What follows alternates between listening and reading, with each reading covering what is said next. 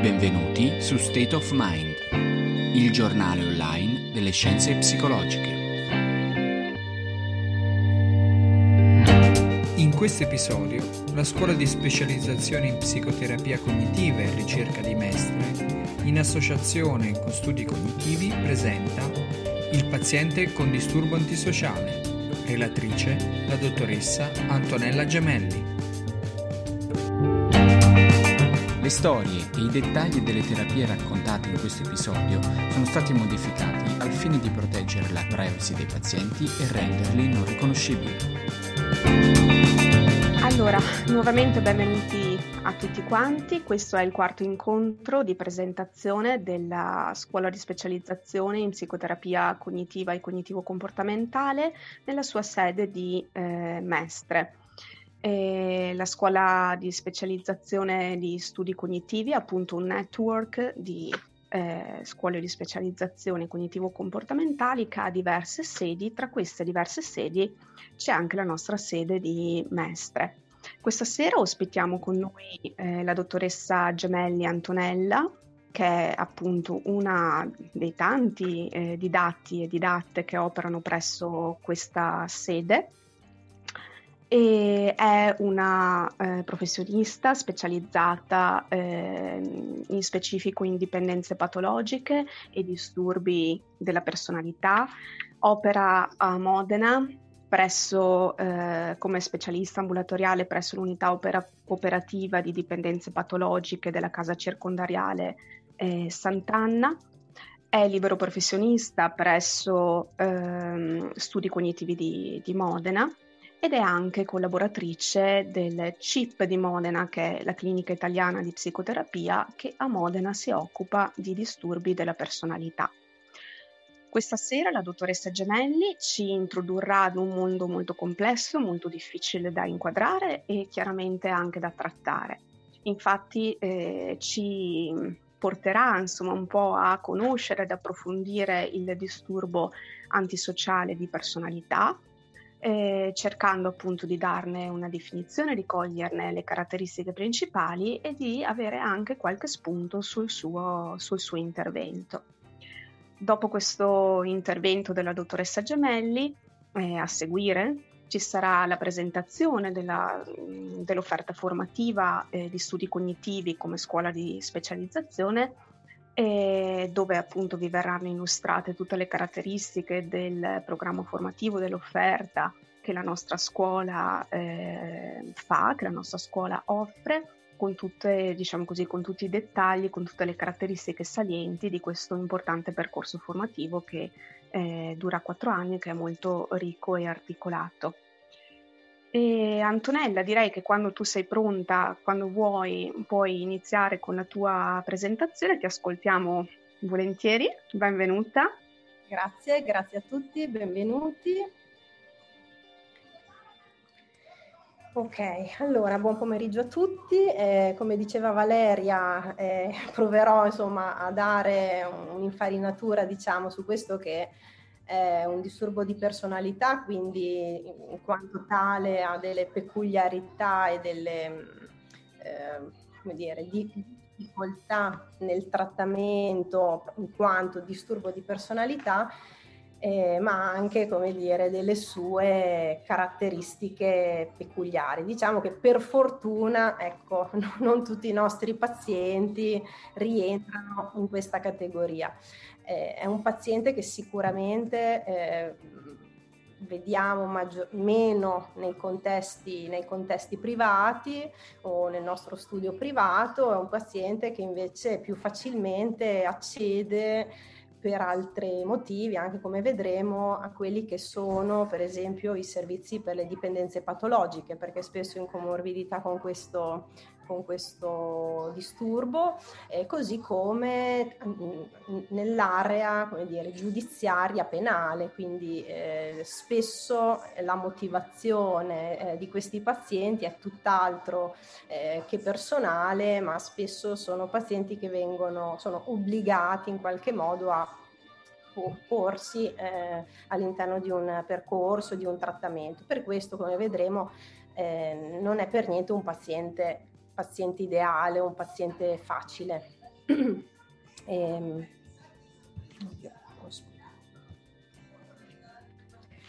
Eh, in che senso non è un paziente ideale? Eh, nel senso che eh, è eh, quello che in passato veniva denominato psicopatico, no? veniva definito psicopatia, eh, sociopatia ed è appunto un disturbo di personalità che ha come caratteristica principale l'inosservanza e la eh, violazione dei diritti degli altri, incapace di conformarsi alle leggi, per cui spesso compie atti illegali, le, quindi commette reati eh, cosiddetti contro la proprietà eh, e contro la persona e ha ehm, difficoltà, se non incapacità, ad aderire alle norme sociali, per cui presenta spesso dei comportamenti morali e manipolativi anche ne- nel corso del trattamento nel- e con quindi lo psicoterapeuta. Quindi mente, simula, eh, possono anche avere, presentarsi con false identità e, ehm, e tutto questo lo fanno per trarne eh, profitto e piacere personale. E, ehm, un'altra caratteristica è il fatto di provare scarso rimorso per le conseguenze delle proprie azioni. Eh, questo poi vedremo eh, rientra eh, in quella che è la, la teoria del disimpegno morale ed è una delle caratteristiche psicologiche principali di questi pazienti, eh, per il quale possono restare assolutamente emotivamente indifferenti e fornire spiegazioni superficiali anche di fronte ad ehm, eventi estremamente gravi, estremamente aggressivi e pericolosi eh, nei confronti di altre persone. E, ehm, e sono eh, oltretutto impulsivi e aggressivi. Allora, eh, la storia è abbastanza lunga, io ho cercato di darvi qualche, qualche passaggio principale no, rispetto allo studio di questo tipo di, eh, di personalità. Eh, diciamo che già da Demostene lo, lo, lo, definiva uno che sembra non solo un delinquente ma anche un pazzo. Ehm, e vediamo che ehm, iniziano questi, questi, individui, questi soggetti ad essere visti come malati e quindi non solo considerati fautori di reato, eh, già nell'età classica con i romani e con i greci, ehm, che definivano questi pazienti col, col termine furor, eh, identificando quindi proprio già una forma di follia e descrivendo questi soggetti come furiosi e portati a commettere dei reati, ehm, non, mh, mm, come dire, non capaci di seguire leggi e rispettare lo Stato e gli altri. E quindi in questo senso sono veramente le primissime riflessioni che vanno oltre a una spiegazione di tipo religioso eh, o una spiegazione eh, di soggetti, di idea di soggetti come, ehm, come posseduti. Eh, eh scusami Antonella, ti interrompo sì. un attimo. E almeno io sento diversi rumori di fondo, non so se li sentite anche voi ed eventualmente chiedo a chi ha i microfoni aperti di eventualmente di chiuderli, che così si sente meglio il, l'intervento della dottoressa Gemelli. Grazie. Ok. Dicevo, quindi sicuramente nell'area, eh, sicuramente nel periodo eh, greco-romano, nell'età classica, così come nel Medioevo, che anche se ancora erano presenti spiegazioni legate allo zodiaco o all'alchimia, si cominciavano ad evidenziare ehm, la concezione di tali soggetti antisociali come dei malati eh, fino ad arrivare progressivamente a dire proprio che la patologia psichica eh, legata a queste componenti devianti era collegata a disordini del ragionamento e del pensiero. Eh, con la rivoluzione illuminista poi eh, si cominciano ad interrogare sul concetto di responsabilità individuale, che è proprio quello che vi dice, come vi dicevo prima, che poi eh, sarà eh, mm, all'interno della teoria di, di Bandura e della, mm, eh, della, teoria del disimpegno morale una delle spiegazioni dal punto di vista eh, psicologico principali a quali si fa riferimento. Ehm, Ancora, come dire, ehm, nel 1800 un altro elemento importante pro, viene prolungato l'insano offenders bill, e, e, che è in qualche modo una, um, la prima forma di ehm, la prima forma di eh, considerazione di misura alternativa, no? considerate quelli che poi ehm, nel XX secolo arrivano a definirsi i manicomi criminali. Quindi sarà solo nel 1800 che sarà previsto per queste persone con l'insano Offenders Bill il proscioglimento e la custodia in ospedale per reati che vengono commessi eh, nel momento in cui si considera ehm, che sia presente una condizione di alienazione mentale, no? comunque di infermità mentale. Eh, anche Pritchard dà un, un, suo contributo in questo e comincia a sottolineare, a dare una visione all'interno del, della, del disturbo antisociale della presenza di un problema collegato alle emozioni.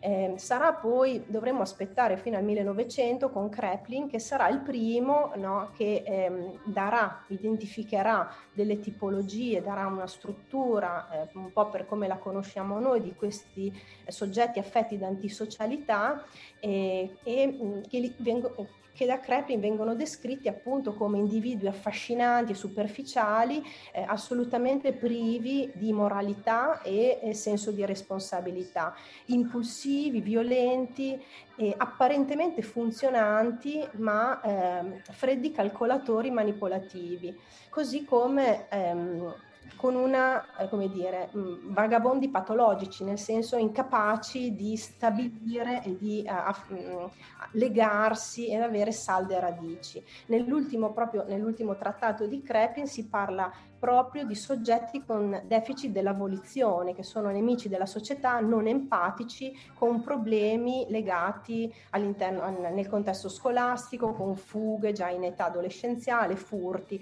Quindi si arriva a una definizione che è poi quella che noi arriviamo a conoscere all'interno del DSM quarto. Ehm, Cleckley in, in, realtà sarà poi quello che maggiormente no, studia eh, il disturbo antisociale, in particolare legato e, e, comunque per differenziarlo da quello che poi sarà eh, la definizione di psicopatia. Eh, per cui Cleckley identifica sicuramente come essenziali nella diagnosi l'assenza del senso di colpa, di empatia e di lealtà e parla della maschera di sanità, quindi soggetti che non solo hanno problemi problemi con la legge, ma possono essere anche soggetti che noi conosciamo eh, per, e che hanno grande successo negli affari, nel commercio, possono essere leader politici, quindi in realtà eh, hanno anche un'accezione in termini di funzionamento, quindi estremamente funzionante, quindi non immaginiamo necessariamente eh, l'antisociale come eh, colui che vive ai margini della società o comunque non solo, eh, non solo in questa accezione. E, ehm, infatti, come dire, si arriverà poi a eh, distinguerlo eh, definitivamente dal, dalla personalità psicopatica, perché lo psicopatico eh, non solo mostra uno stile parassitario di vita o, la, o, mette in atto comportamenti antisociali, ma si caratterizza per un distacco, ehm, un distacco emotivo, si caratterizza per l'essere estremamente centrato su se stesso, essere insensibile, eh, privo di rimorsi e privo di empatia. E quindi assolutamente eh, va distinta dalla personalità antisociale ehm, perché eh, nella psicopatia mancano proprio i legami genuini con gli altri ehm, e presentano una ehm, freddezza emotiva combinata agli aspetti di manipolazione e, e, e, di violenza che costituiscono poi un esito peculiare. Ehm, pensate che addirittura Stone uno dei maggiori studiosi negli Stati Uniti eh, che, insomma, che, si occupa appunto di disturbo antisociale, psicopatia e narcisismo maligno, ehm, definisce pazienti intrattabili. Ehm, nella misura in cui eh, Stone sostiene che sia non solo ehm, non, non, solo non beneficino della terapia, anzi ehm, dire, le personalità più psicopatiche eh, utilizzano quello che imparano all'interno della terapia per diven- diventare, per migliorarsi proprio come manipolatori, predatori e sadici. Quindi in qualche modo danno, eh, dà quasi un'accezione di eh, intrattabilità eh, nell'idea che sia quasi mh, controproducente eh, trattare la, la psicopatia in questo senso. Diverso è invece per quello che riguarda il disturbo di personalità antisociale, seppur, come dire, mantenga eh, alcune caratteristiche che sono, che sono comuni. E, ehm, cos'è un disturbo di, antiso- di, personalità antisociale? È un pattern pervasivo, no? come, quello, come succede in... Tu- Scusate un attimo.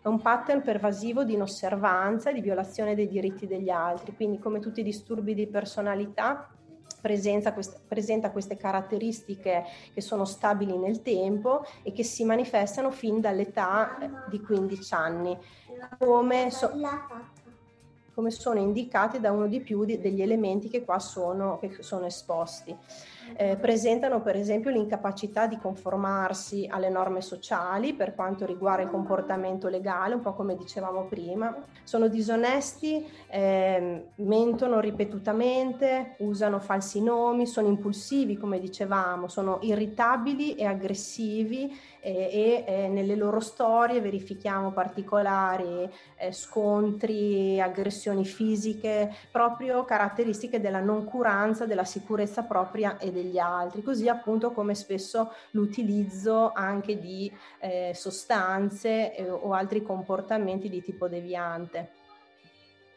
Eh, hanno appunto caratteristiche di responsabilità e ehm, sono incapaci spesso di sostenere un'attività lavorativa continuativa eh, o sostenere obblighi finanziari. E, ehm, e, un altro dei criteri caratteristici appunto può essere la mancanza di rimorso, proprio nel, nell'essere indifferenti e, e ehm, cercare di razionalizzare anche a fronte di un danno che hanno arrecato per avere maltrattato o derubato un'altra persona. Ehm, l'individuo quindi ha almeno 18 anni e quando facciamo diagnosi chiaramente già rileviamo ehm, una presenza del disturbo della condotta che esordisce appunto prima dei 15 anni di età e tale comportamento non possiamo, ehm, non, possi- non può essere manifestato, non può avere decorso se eh, è stata fatta diagnosi di schizofrenia o eh, disturbo bipolare. eh, ha una prevalenza maggiormente nei maschi, circa il 3%, il disturbo antisociale, e l'1% nelle femmine. E le stime di prevalenza negli ambienti clinici variano dal 3 al 30%. E così come negli altri disturbi di personalità si stima che anche il disturbo antisociale abbia un decorso cronico, ma che possa andare incontro a remissione e diventare sempre meno evidente mano a mano che eh, l'individuo si avvicina all'età adulta, sostanzialmente intorno alla quarta decade, quarta decade di vita. Eh, anche per quello che riguarda le stime sulla familiarità, ehm, il disturbo antisociale è più comune fra i consanguini di primo grado eh, rispetto alla popolazione generale e in particolare il rischio per i consanguini di femmine col disturbo tende a essere maggiore per i consanguini di maschi. Eh, un altro aspetto rilevante che si vede in merito alla familiarità è il fatto che eh, i consanguini di persone con questo disturbo hanno un rischio aumentato sia per il disturbo di somatizzazione, soprattutto nel sesso femminile, o disturbi correlati a sostanze, e in questo maggiormente nel sesso maschile.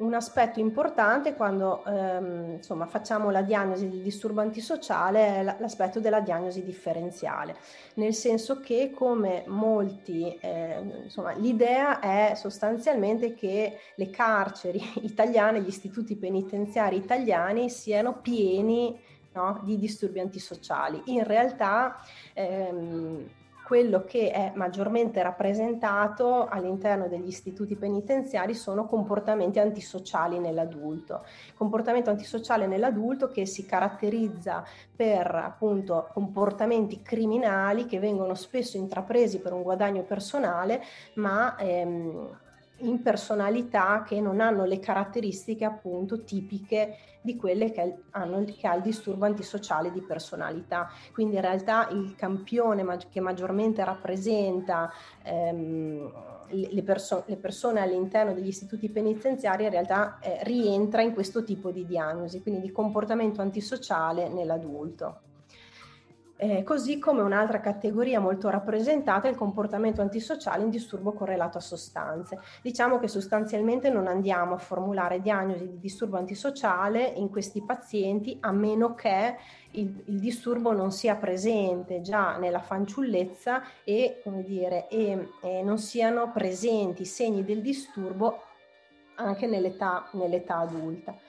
Eh, quello che, che, facciamo è che quando l'uso di sostanze, quando sia l'uso di sostanze sia il comportamento antisociale iniziano nella fanciullezza e continuano, eh, facciamo una diagnosi, una doppia diagnosi sostanzialmente, quindi diamo sia una diagnosi di disturbo correlato a sostanze eh, che un disturbo antisociale di personalità anche se eh, dobbiamo dire, prestare attenzione al fatto che spesso la vita dei pazienti tossicodipendenti è caratterizzata da comportamenti antisociali che sono strettamente collegati al, um, al, all'uso delle sostanze, per cui sono reati legati alla vendita illegale di droghe, a furti o per ottenere denaro per l'acquisto eh, della droga.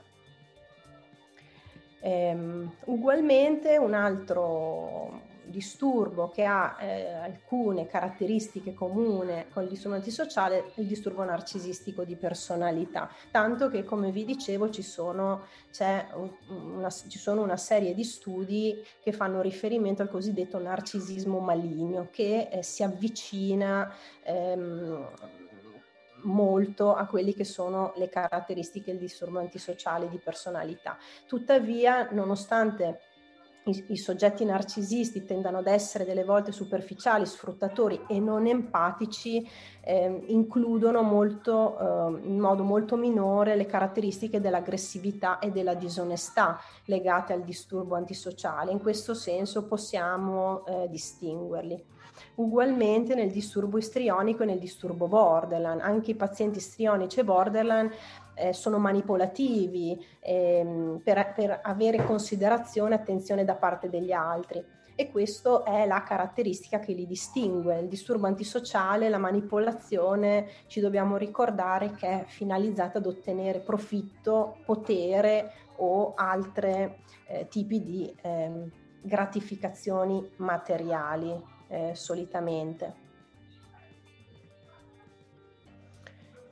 E come si diceva, come dire, un, le caratteristiche di questo disturbo noi le cominciamo già a osservare eh, nella fanciullezza, eh, tanto che eh, molte ricerche ormai dimostrano che ehm, i, i, bambini che mos- hanno un disturbo, que- ai quali viene diagnosticato un disturbo della condotta, hanno un rischio cinque volte maggiore di diventare disturbi antisociali rispetto ai bambini con altre diagnosi. Ehm, per quello che riguarda i fattori di rischio, no, ehm, si è visto che sicuramente eh, ci sono tutta una serie di fattori che non hanno un peso nello specifico eh, singolarmente, ma che vanno a concorrere nel momento in cui c'è un incremento nella presenza di questi fattori alla ehm, gravità del disturbo e quindi a, più, a, mag- a un maggior rischio di sviluppare poi un disturbo antisociale.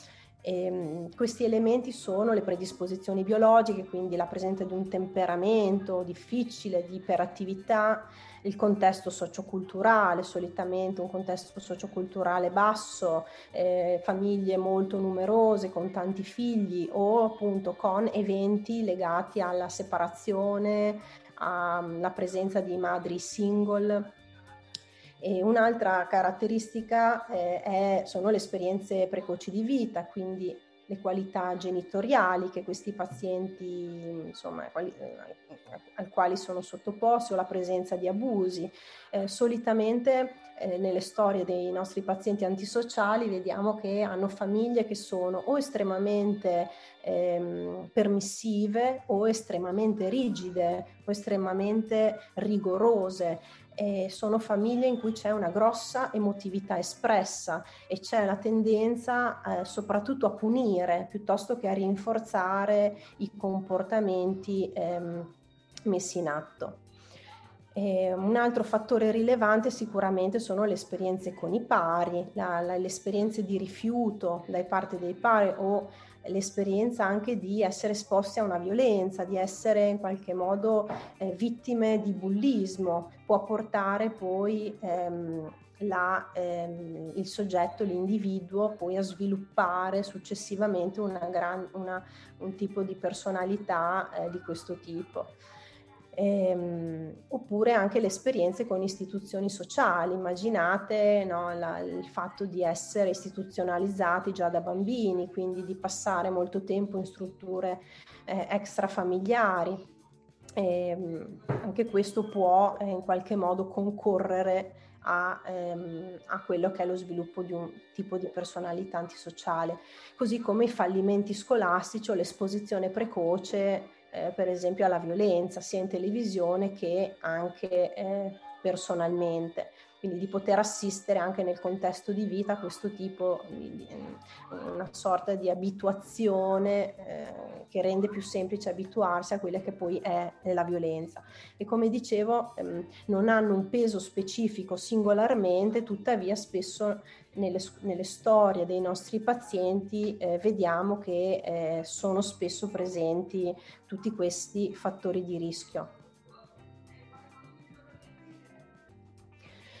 Un capitolo eh, che rientra sempre in quest'area è il capitolo bullismo, eh, un po' come dire, già eh, da qui si possono notare quelle che sono le radici eh, di un, un futuro disturbo antisociale, proprio nel, insomma, nell'ottica di presentare già comportamenti co- legati all'intenzionalità di già fare un danno fisico, psicologico alla vittima e in questo senso ormai mm, ci sono tantissimi studi che parlano sia del bullismo diretto, quindi quello ehm, che fa riferimento ad azioni proprio di tipo fisico, quindi eh, con calci, pugni, no? un bullismo diretto fisico, un bullismo diretto verbale legato agli insulti, alla derisione della vittima, che ha una, caratteristiche spesso soprattutto maschili, ma anche e altrettanto significativo un bullismo indiretto o relazionale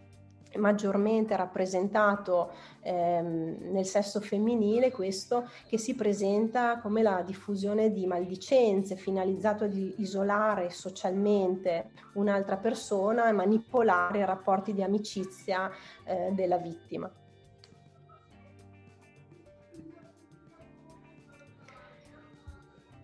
Come vi dicevo eh, inizialmente, una delle teorie que- alle quali si fa riferimento per spiegare i meccanismi che possono sottendere poi a quelli che si arrivano a manifestare come eh, comportamenti nell'area antisociale o più specificatamente del disturbo antisociale è la teoria del disimpegno morale di Bandura, che è una teoria sociocognitiva che introduce eh, la concezione di meccanismi, processi attraverso il quale l'individuo si giustifica eh, si, e giustificandosi disattiva parzialmente o totalmente il controllo morale, mettendosi così al riparo dai sentimenti di svalutazione, dal senso di colpa e dalla vergogna. Eh, Bandura identifica otto meccanismi che agiscono ehm, su tre diverse fasi del processo di regolazione dei comportamenti. Eh, sono meccanismi che agiscono sulla valutazione della condotta di sé, sulla valutazione delle conseguenze dell'azione che viene messa in atto e sul giudizio nei confronti delle vittime. E appunto questi meccanismi, alcuni agiscono, come diciamo, sulla, sulla condotta immorale, la rendono in qualche modo più accettabile, no? ehm, facendo ricorso a dei principi superiori di giustificazione morale, un, un, anche quello cosiddetto etichettamento eufemistico, eh, o il fatto di, fare, di confrontarsi con delle azioni che sono spesso peggiori. Nel racconto eh, dei nostri pazienti, almeno quando ho modo di, di insomma, eh, di, di, di, raccogliere alcune di queste informazioni eh, più legate al reato ehm, sono le spiegazioni che giustificano maggiormente, per cui il furto viene fatto eh, perché, come dire, la società ehm, è stata negativa nei suoi confronti, no? Cioè, è successo sempre qualcosa per cui ci sono principi superiori che arrivano a giustificare la condotta immorale. Ehm, oppure appunto il confronto con azioni peggiori. Anche in questo spesso ci eh, viene raccontato come cosa, cosa, vuole che sia un furto, c'è chi ammazza e quindi no, e sono proprio questi meccanismi che permettono a queste personalità poi di eh, mantenere ehm, intatta no, quella che è la, la, la, la propria gli aspetti legati alla colpa o la vergogna di quello che hanno fatto e che portano poi a eh, riperpetuare, rip- riproporre il comportamento. Alcuni altri meccanismi ag- agiscono proprio definendo la responsabilità dell'azione compiuta, per esempio, che viene suddivisa tra più persone, per cui il fatto a volte che riportano è che non erano da soli, no? oppure che sono stati altri che li hanno mh, mm, convinti, no? che loro mh, mm, hanno semplicemente aderito alla proposta di altre persone. Eh, questo no, al fine di dislocare la responsabilità e appunto minimizzare le conseguenze delle, delle azioni, eh, tanto anche da arrivare a distorcere queste conseguenze. E ehm, quest'altra, eh, questo, eh, secondo, questo secondo gruppo eh, di, di, di, meccanismi trova poi il, il, suo massimo proprio in questi termini, in quelli che sono meccanismi che si concentrano proprio sul ruolo della vittima ehm, il fatto di deumanizzare la vittima, per cui chi subisce ehm, viene privato proprio della sua dignità, viene parificato un essere inferiore e, e questo fa sì che appunto nel, il disimpegno morale diventi massimo, no? per cui la vittima si merita in questo senso di, ehm, di essere eh, vittima in quanto tale, e così come l'attribuzione di colpa alla vittima, per cui la vittima è ritenuta responsabile e colpevole di ciò che accade e subisce. No? Un po' quest'ultima tipologia eh, è un po' quello che eh, spesso si sente nei sex offender quando commettono reati sessuali e che, che spesso mh, tendono a essere giustificati proprio dal comportamento che la vittima ha tenuto nei propri conf- confronti. Eh, permettendogli così in qualche modo di preservare ehm, il, il, loro senso di colpa e, e, e, di non sentirsi proprio per questo ehm, responsabili di quello che, che è successo. E ugualmente, eh, sempre no, come, ehm, insomma, per, per, considerare quello che è un po' il decorso, insomma, un po' come si sviluppa, ugualmente eh, altri studi hanno sottolineato eh, il disimpegno morale e come questo si osservi già appunto ehm, nella scuola primaria e nella scuola secondaria di primo grado e come già questo può essere osserva- eh, osservato come fattore di rischio di un comportamento prepotente. Ehm, la cosa interessante è che per esempio nella scuola primaria ciò che porta no, maggiormente a disimpegnarsi da un punto di vista morale, in questo senso è giustificare la prepotenza, è l'avere una bassa pre- preferenza sociale, quindi il non piacere, il non essere accettato dagli altri pari, ehm, così come l'essere um, maschio. Eh, nella scuola secondaria invece di primo grado ciò che porta a disimpegnarsi è invece l'opposto, cioè l'avere un'alta popolarità percepita, il fatto di ricoprire una posizione di rilievo, di essere influente, ehm, quindi l'essere un bull e sostenere la prevaricazione. in entrambi eh, comunque si sottolinea come appunto la, eh, sia presente eh, questo aspetto legato al disimpegno morale.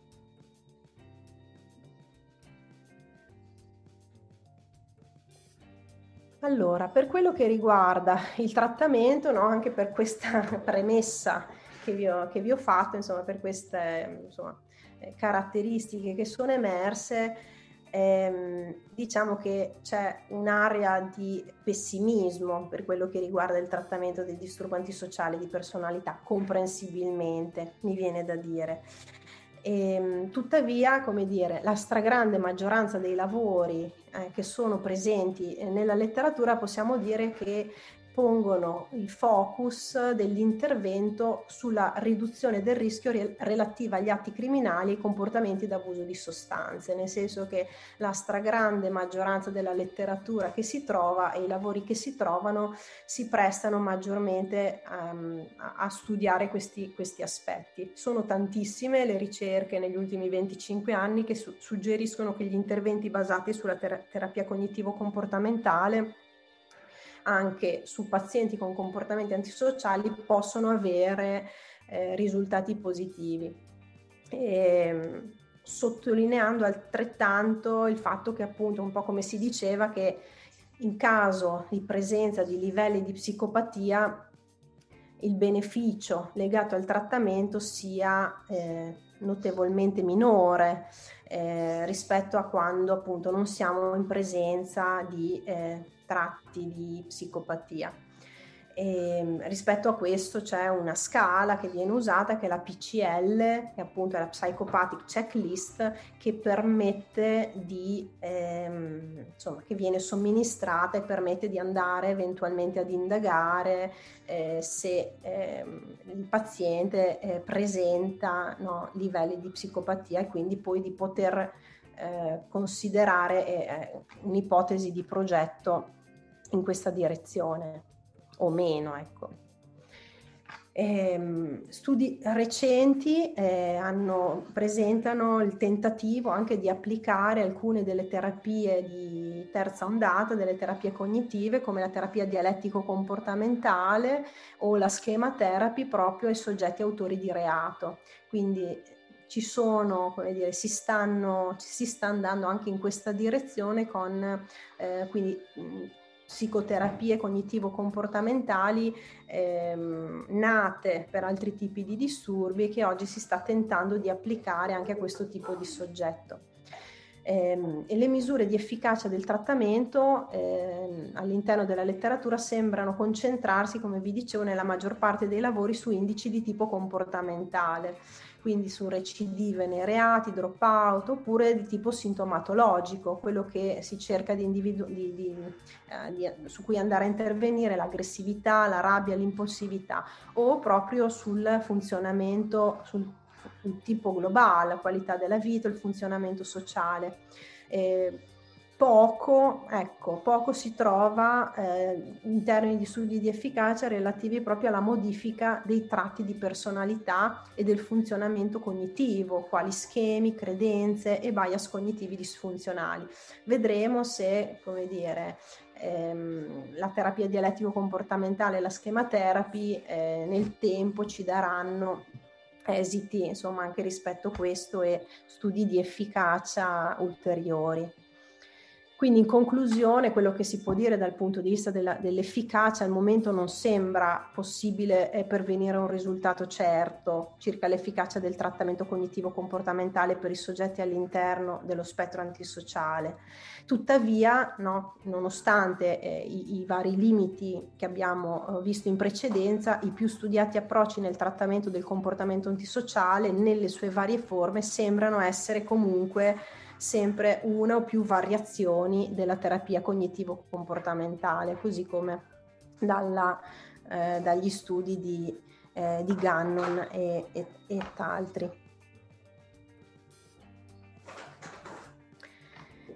Ehm, in base a questo eh, le linee guida NICE, anche non a fronte di prove di efficacia per il trattamento, raccomandano alcuni punti da seguire quando ci troviamo di fronte a questo tipo di personalità.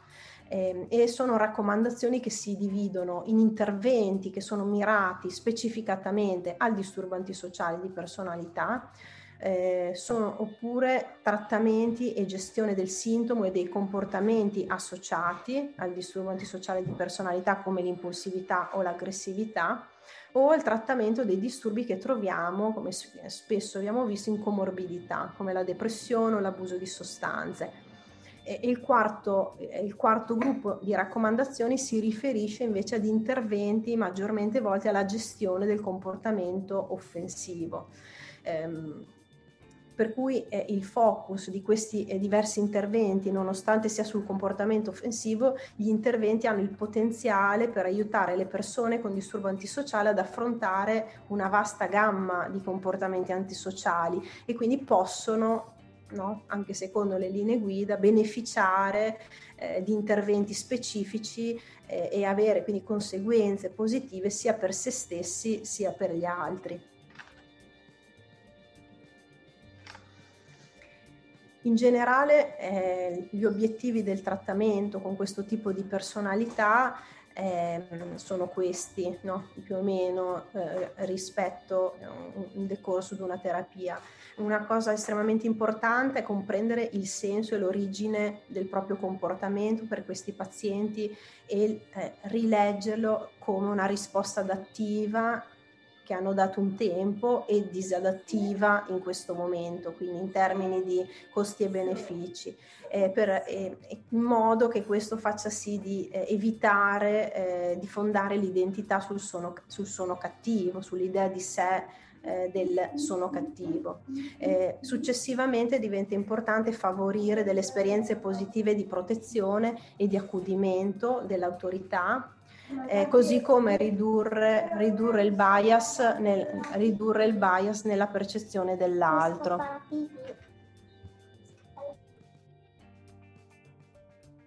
Il bias nella percezione dell'altro. Eh, ricercare un ruolo sociale che favorisce. Chiedo scusa un attimo, devo fermare. Non ti preoccupare, Antonella. Eh sono i rischi alle volte di, del, con, del, del, coniugare insomma tanti impegni insieme. Aspettiamo un attimo. E colgo lo, l'occasione questa, di questa piccola pausa per chiedere, per, mm, per dirvi più che altro che qualsiasi dubbio voi possiate avere relativamente o curiosità rispetto a quello che sta dicendo la dottoressa potete sia esporlo diciamo così verbalmente ma anche se volete in chat la vostra domanda viene viene letta e viene poi eh, girata alla dottoressa. Mm. Prego. Sì, scusate, ma insomma, ho avuto un imprevisto familiare, quindi ho, ho mio figlio qua con me. Chiedo scusa, ma il Covid fa anche questo. Allora, come dicevo, insomma, l'idea è all'interno del trattamento di inizialmente dare una comprensione generale alla persona del proprio funzionamento, quindi in qualche modo ri- rileggere anche in termini di validazione, no? quello che è un, un comportamento che sicuramente ad oggi è svantaggioso, ma che nasce come risposta adattiva, no? eh, un tempo rispetto eh, il contesto di vita, rispetto allo stile di attaccamento, rispetto ehm, l'apprendimento fino a quel momento. E quindi poi l'idea no, è di lavorare su quello che è l'aspetto dello svantaggio ad oggi di questa modalità per favorire delle esperienze che diventano in termini insomma, più positive di protezione ed accudimento eh, arrivare anche a ridurre il bias dell'ostilità nella percezione dell'altro, perché finché è presente questo aspetto diventa ehm, come dire, difficile eh, rispondere in, in, un modo alternativo all'interno di una relazione. Eh, inoltre di ricercare un ruolo sociale che possa favorire appartenenza e cooperazione. Ehm, allo scopo anche questo di poter assaporare delle esperienze di affiliazione e prosocialità che sono eh, assolutamente sconosciute, no? ehm, nel tentativo in qualche modo di andare oltre quello che è il sistema agonistico di rango che invece spesso eh, viene utilizzato, viene utilizzato eh, nel proprio funzionamento.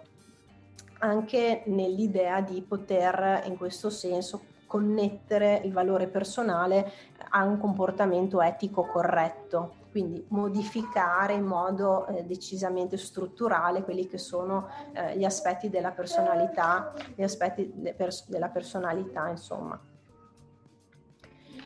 E per quello che riguarda no, la terapia cognitivo-comportamentale e, in generale i disturbi di personalità, quello che condividono sono le quattro, quattro, principali caratteristiche, quindi la presenza di un pensiero distorto, eh, delle risposte emotive problematiche, eh, un'eccessiva o ridotta regolazione degli impulsi e quindi come conseguenza anche di un discontrollo di tipo comportamentale, così come delle difficoltà interpersonali. E proprio come gli altri disturbi di personalità, il disturbo antisociale ha lo stesso eh, tipo di, ehm, eh, di caratteristiche. E, ehm, in merito a questo, no, Beck e Freeman hanno definito quello che è appunto all'interno del protocollo cognitivo-comportamentale del disturbo antisociale, ehm, questi, queste parti, insomma, quindi quelli che sono i pensieri distorti e quelle che sono le caratteristiche di questo disturbo. Eh, nella, ter- nella, terapia, nella, teoria cognitivo-comportamentale di, Be- di Beck e Freeman la visione di se stessi, di questi pazienti, è di essere solitari, autonomi, forti. Alcuni pensano di essere stati abusati o maltrattati eh, da, da, dalla società e quindi giustificano la loro vittimizzazione nei confronti degli altri, no? perché credono di essere stati a loro volta vittime. Eh, altri pazienti invece possono assegnarsi un ruolo di predatore, quindi eh, l'idea di sé è in assoluto quella di un predatore all'interno eh, di un mondo eh, in cui cane mangia cane, in cui rompere le regole della società è normale e persino desiderabile. Così come, no, come conseguenza la visione degli altri eh, assume, può essere in due modi differenti. Gli altri possono essere visti come approfittatori, e quindi eh, meritano di essere sfruttati proprio come ritorsione nei loro confronti o gli altri sono deboli e vulnerabili e quindi meritevoli anche in questo caso eh, di, essere, di, essere, vessati. E, ehm, immaginiamo come dire che eh, proprio per la caratteristica di questi disturbi anche all'interno della psicoterapia, eh, quindi all'interno del... Um, di una seduta, insomma, con lo psicoterapeuta, eh, questi sono gli schemi che si presentano e che noi ci troviamo ad affrontare. Quindi diventa estremamente importante eh, conoscerli e sapere come, come affrontarli. Quindi al insieme a questa visione, quindi di visione di sé, di solitari, di eh, predatori e la visione degli altri meritevoli di essere vessati o di essere sfruttati, eh, presentano anche delle credenze, le credenze intermedie e profonde che Beck e Freeman identificano in questi pazienti sono credenze del tipo devo essere l'aggressore, altrimenti sarò la vittima, eh, gli altri sono sfruttatori e quindi devo approfittare di loro a mia volta e quindi, come dire, credenze che portano poi, come dicevamo, ad essere autorizzati a rompere queste regole. Eh, così come assunzioni ehm, che poi portano a eh, mettere in atto dei comportamenti in linea come se non faccio pressione sugli altri o li manipolo, li sfrutto, non avrò quello che merito. No? Quindi il fatto di essere meritevoli eh, di prendersi quello che, che è loro, o altrimenti lo farà qualcun altro.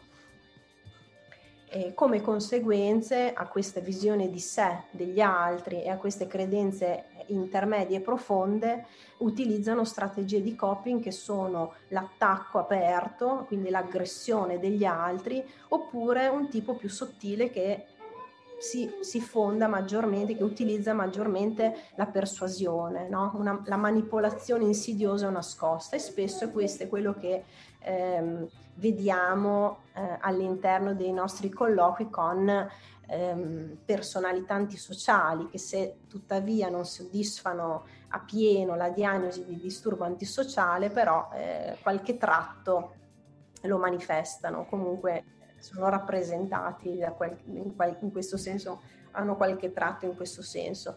E quindi eh, sono con noi manipolatori e eh, sotto sotto eh, cercano in questo senso di avere eh, dei vantaggi anche dalla terapia. Ed è un dato che per noi è importante conoscere. Eh, per quello che riguarda le emozioni, sicuramente la più rappresentata è l'emozione della rabbia. Rabbia legata all'idea di giustizia per il fatto che gli altri hanno quello che meriterebbero loro eh, o eh, rabbia perché si sentono ostacolati nel raggiungimento eh, dei loro obiettivi. All'interno quindi di eh, questo protocollo eh, cognitivo-comportamentale di, di Beck e Freeman, le tecniche che vengono maggiormente utilizzate per raggiungere gli obiettivi che abbiamo visto ehm, precedentemente sono tecniche di ristrutturazione cognitiva, quindi ristrutturazione dei pensieri irrazionali e delle credenze centrali che appunto si eh, basate sul loro modello, ehm, tecniche che mirano a modificare il comportamento eh, basate proprio sui eh, principi del rinforzo, del modeling, eh, quindi basati su quelli che sono eh, modelli, eh, principi comportamentisti. Ehm, tecniche che mirano ad acquisire abilità di coping e social skills e eh, l'aumento e eh, strategie eh, e, e, tecniche che eh, sono volte a, aumentare la consapevolezza sul proprio funzionamento sociale, quindi a prendere consapevolezza di questa visione di sé, degli altri, eh, mediante la riduzione dei comportamenti oppositivi e l'acquisizione di comportamenti appunto maggiormente prosociali. Eh, oltre a questi eh, diventano importanti tecniche di gestione di risposta allo stress, all'ansia, all'aggressività, così come eh, tutti gli interventi volti a sintomi specifici in presenza di eh, abuso di sostanze, di alcol o altre eh, sintomatologie in asse 1.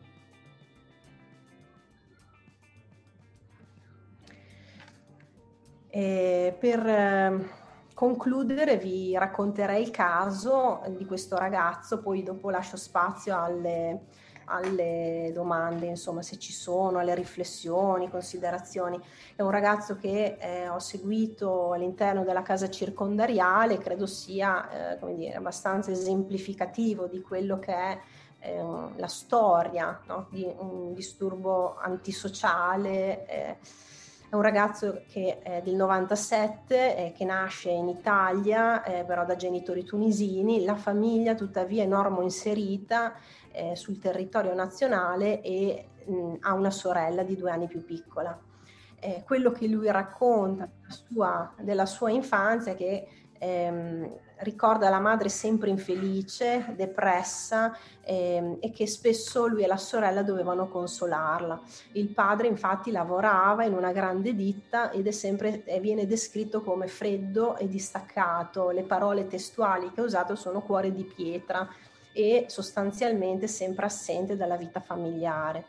I genitori si separano quando lui ha quattro anni e i, e i loro due figli restano a vivere con la madre il padre da quel momento comincia ad avere rapporti molto sporadici con loro, eh, ha un rapporto molto conflittuale con la madre, tanto che rifiuta di corrispondere gli, al- gli alimenti ai figli e alla moglie, piuttosto si licenzia eh, piuttosto che dover pagare gli, al- gli, alimenti. Si trasferirà poi da lì in poi in Francia dove si risposerà e avrà altri due figli. Eh, quando eh, il paziente lo vede, lo incontra l'ultima volta, eh, lo incontra eh, durante una visita in Tunisia dove eh, lui va appositamente per incontrare il padre. Quando arriverà là scoprirà poi che si è risposato, che ha un'altra famiglia, un figlio e questo è motivo di profonda eh, tristezza eh, per lui. Eh, anche la madre successivamente nel 2013 inizierà poi un'altra relazione e si sposerà nel 2009 alla mia domanda al colloquio di come sono andate le cose alle elementari, eh, la risposta è ero il più cattivo delle elementari. Eh, riferisce che era coinvolto in risse pressoché ogni giorno e giustificava il proprio comportamento al fine di difendere i più deboli che erano derisi dagli altri e, e, così in questo modo arriva a crearsi un gruppo all'interno del quale lui è il leader. Eh, quindi riferisce di non essersi mai sentito integrato con i ragazzi del suo paese e frequenta compagnie di ragazzi più grandi con disagio sociale e comportamenti problematici, spesso di altre nazionalità. Alla domanda se si sente più italiano o tunisino non sa rispondere, amareggiato eh, nel raccontare che si è sempre sentito rifiutato eh, perché è diverso sia dai ragazzi del suo paese sia dai ragazzi tunisi, tunisini. Più recentemente in, inizia a studiare l'arabo che lui non, non sapeva per eh, sentirsi più integrato all'interno di, del gruppo.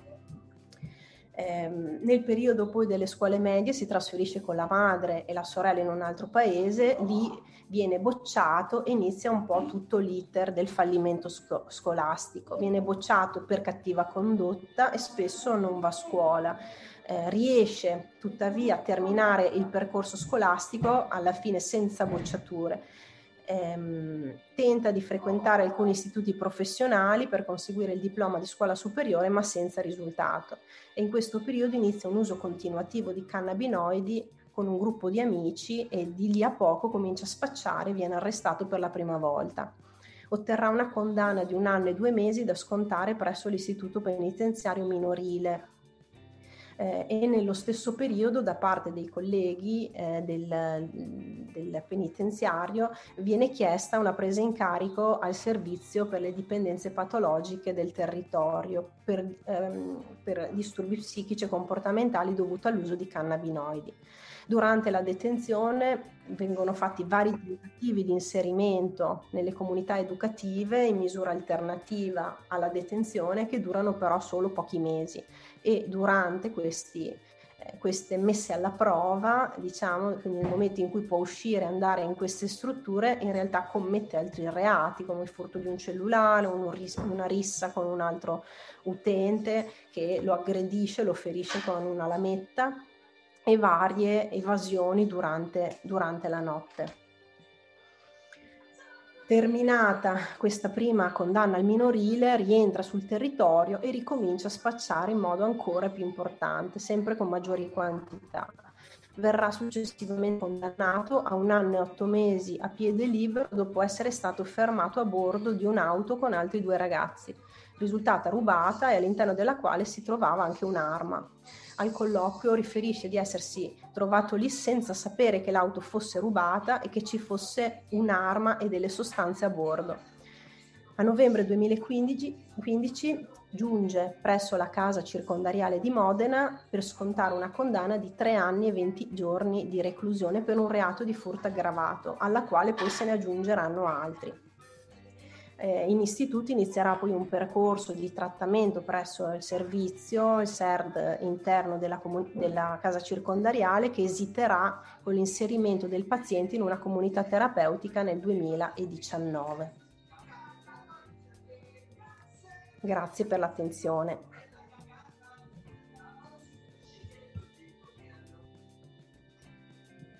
Grazie Antonella. Se non ci sono domande ne avrei una io per te. Uh-huh. Eh, anzi un paio. Eh, la prima che ha a che fare un po' con l'aspetto della motivazione. Immaginiamo che siano pazienti che quando arrivano da noi eh, prevalentemente abbiano una scarsa motivazione interna no? ad affrontare il, il, percorso e un po' mh, mm, mi piacerebbe che tu ci raccontassi come eh, come psicoterapeuta tu affronti questo passaggio così importante della motivazione al trattamento con questa tipologia di, di pazienti.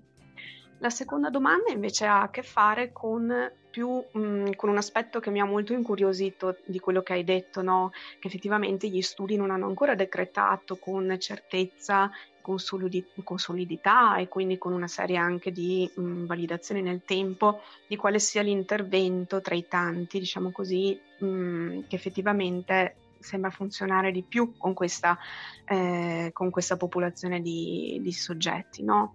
E, e, quindi mi piacerebbe capire con te, per quella che quindi è mh, mm, la tua esperienza, qual è a tuo parere, quali sono diciamo a tuo parere eh, gli interventi, le tecniche mh, mm, che secondo te eh, ripagano un po' di più con questa, eh, con questa tipologia di pazienti.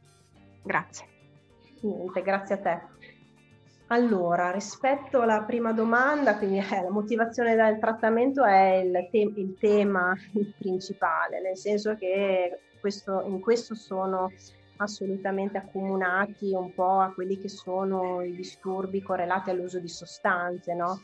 La maggior parte delle volte ehm, la motivazione è assolutamente estrinseca, quindi arrivano perché obbligati. In questo caso spesso, mentre magari nell'uso di sostanze sono obbligati da familiari o altro, in questo caso può esserci anche in effetti un tipo di obbligo ancora più consistente che è un obbligo, è un obbligo legale, quindi per cui necessariamente devono, cioè non possono eh, togliersi da questa situazione.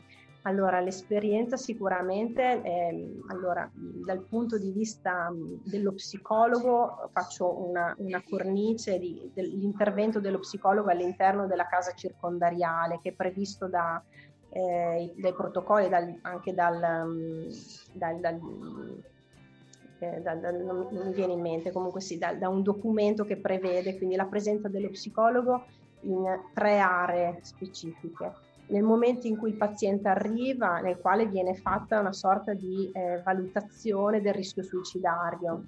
Quindi ogni detenuto che arriva, ogni paziente che entra viene sottoposto a quello che è la valutazione del rischio uh, suicidario autolesivo, quindi viene fatta una valutazione di rischio eh, legato a un certo tipo di criteri in questo senso, quindi sul fatto che sia una prima carcerazione, che sia un paziente giovane, che ci sia una misura particolarmente lunga, che ci sia un tipo di reato violento.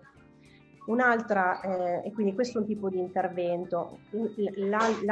l'altro, come dire, la, la, figura dello psicologo inoltre, che è un po' quello di cui mi occupo io, è all'interno del CERT, quindi quello che succede per questo tipo di pazienti è che ehm, nel momento in cui ottengono una certificazione di tossicodipendenza possono eh, usufruire di misure alternative alla carcerazione. E qui mi collego con la domanda sulla motivazione, nel senso che chiaramente eh, spesso eh, veniamo, i sanitari in questo senso vengono visti come ehm, coloro che possono in qualche modo farli uscire, farli uscire eh, dal carcere e questo sicuramente diventa il primo, eh, il primo problema che ci, troviamo, che ci troviamo ad affrontare. Quindi sicuramente l'intervento motivazionale eh, quando ci troviamo di fronte effettivamente a eh, un um,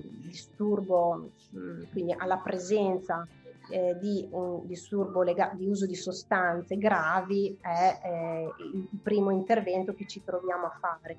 È chiaro che quando il disturbo dell'uso di sostanze è eh, collegato a, eh, e quindi è in comorbidità con anche un disturbo antisociale, le problematiche si complicano, si complicano maggiormente anche perché realmente è l'unico stile di vita, è l'unica modalità che loro hanno conosciuto no? eh, questa, eh, proprio in un contesto, in un contesto sociale. Eh, per cui sicuramente ehm, anche in questo caso la, la parte motivazionale eh, ci permette e ci serve di eh, comprendere quanto effettivamente ci sia spazio poi per eh, lavorare con questi pazienti. Eh, in realtà ehm, una volta che comprendono ehm, che eh, non possono usare la terapia in questo modo, alcuni se ne vanno, cioè eh, nel momento in cui il fine strumentale non può essere utilizzato e quindi si spiega cos'è una psicoterapia, insomma comunque si spiega cos'è un tipo di intervento psicologico e, e la maggior parte se ne va, ecco, non, non, non, non decide questo. Ehm, poi mh, devo dire che eh, ci sono alcuni elementi magari che diventano dei fattori positivi, in alcuni casi ci sono eh, persone che per vari motivi della vita hanno trovato una persona che è fuori dal contesto che hanno sempre frequentato, si sono sposati, hanno avuto figli, però si trovano incastrati da quelle che sono le conseguenze del passato. E quindi in questo caso magari c'è uno spazio anche maggiore di lavoro, lavoro in, in questo senso, insomma. Eh, però sì, devo dire che sicuramente eh, all'interno del contesto privato è molto difficile che accedano in autonomia no? e solitamente quelli che ho visto sono eh, le, maggiormente per la presenza in comorbidità con altri tipi di disturbi come per esempio un disturbo da uso di sostanze oppure eh, su segnalazione di avvocati eh, comunque per una richiesta mi viene in mente un ragazzino che ho visto recente, ragazzino di 19 anni recentemente che inviato dall'avvocato perché rischiava il reato di pedopornografia, perché adescava le ragazze su internet e quindi insomma ehm, quindi sì, sicuramente il primo step è definire bene la richiesta, specificare di cosa si tratta eh, in questo senso. In realtà poi a proposito della motivazione, le indicazioni di Beck e Freeman ehm, nella terapia cognitivo-comportamentale eh, parlano di ehm, periodo di prova, quindi una delle modalità che sono indicate eh, da Beck e Freeman sono quello di poter discutere con il paziente eh, antisociale, in questo caso, di un periodo di prova nel quale eh, insieme cercano appunto di rivedere un po' tutta la storia, quindi questo tipo di funzionamento che come dicevamo ha, eh, è valido, eh, è stato adattivo in passato, proprio nel tentativo quindi di eh, dare l'idea che si possa collaborare insieme, che non ci sia chi deve essere sfruttato, no? proprio per uscire da questo meccanismo nel quale se loro non sono gli sfruttatori eh, rischiano dal loro punto di vista di essere eh, sfruttati o umiliati o, o, derisi da noi. Quindi eh, Beck e Freeman per esempio propongono questa modalità no? del periodo di prova, ci diamo eh, X tempo nel quale ci diamo degli obiettivi insieme e insieme a un'altra tecnica che è un po' la parte sulle scelte, eh, nel quale appunto si ragiona sui pro e i contro, i vantaggi e gli svantaggi, eh, di mettere in atto o meno un certo comportamento che poi provano a applicarlo nella pratica. E secondo e... te Antonella il fatto di, di condividere eh, con loro il loro funzionamento li rende per tua esperienza effettivamente più aderenti poi alla proposta e agli obiettivi? Eh, dipende, dipende molto da dipende, dipende molto anche da mh, mm, quanto sono dolenti, nel senso che a differenza che con gli, degli altri pazienti, dove nel momento in cui noi facciamo una condivisione della concettualizzazione e quindi è il momento in cui maggiormente eh, ci avviciniamo, cerchiamo di validare, cerchiamo di eh, anche riconoscere quelle che sono le sofferenze, sicuramente questo è un tipo di pazienti con cui non possiamo avvicinarci con la stessa modalità, no?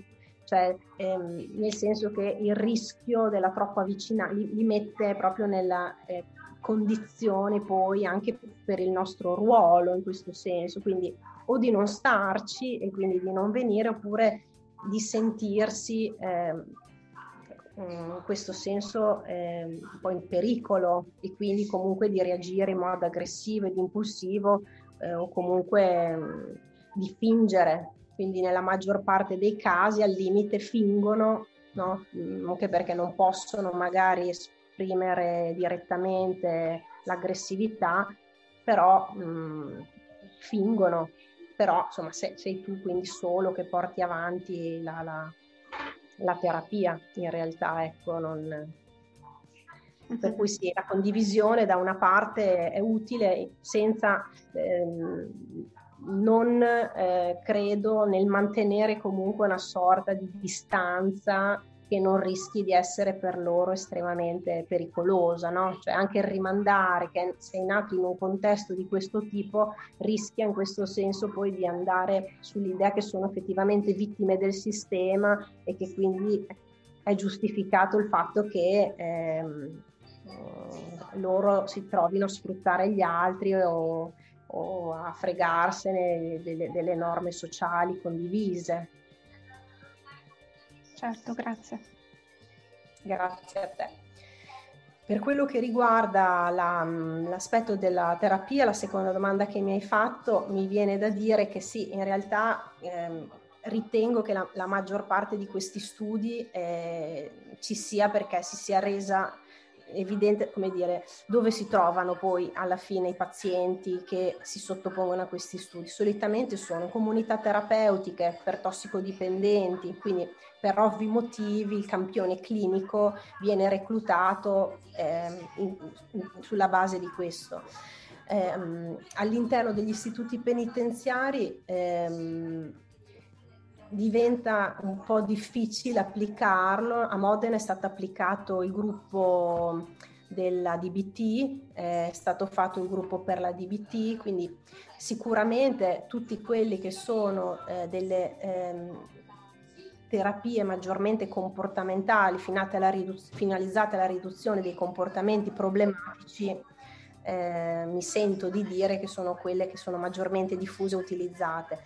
Eh, adesso stanno, la schema therapy stanno provando ad utilizzare maggiormente, eh, non a Modena però soprattutto all'Istituto di Bologna, so che ci sono dei colleghi che stanno provando a fare questo, poi insomma ancora non, non, non mi risulta che abbiano dati eh, ancora condivisi su questa, su questa parte, così come so che in alcuni casi, come nella REMS di Bologna, hanno provato ad applicare l'MDR, però anche qui sì, eh, l'approccio dell'MDR, anche qui ancora è abbastanza recente. Devo dire che non è semplice ehm, il lavoro all'interno degli istituti penitenziari, nel senso che eh, c'è la sanità, che siamo noi, ma allo stesso tempo ci sono i problemi con l'amministrazione penitenziaria, ci sono problemi, diventa difficile organizzare un intervento, dare una continuità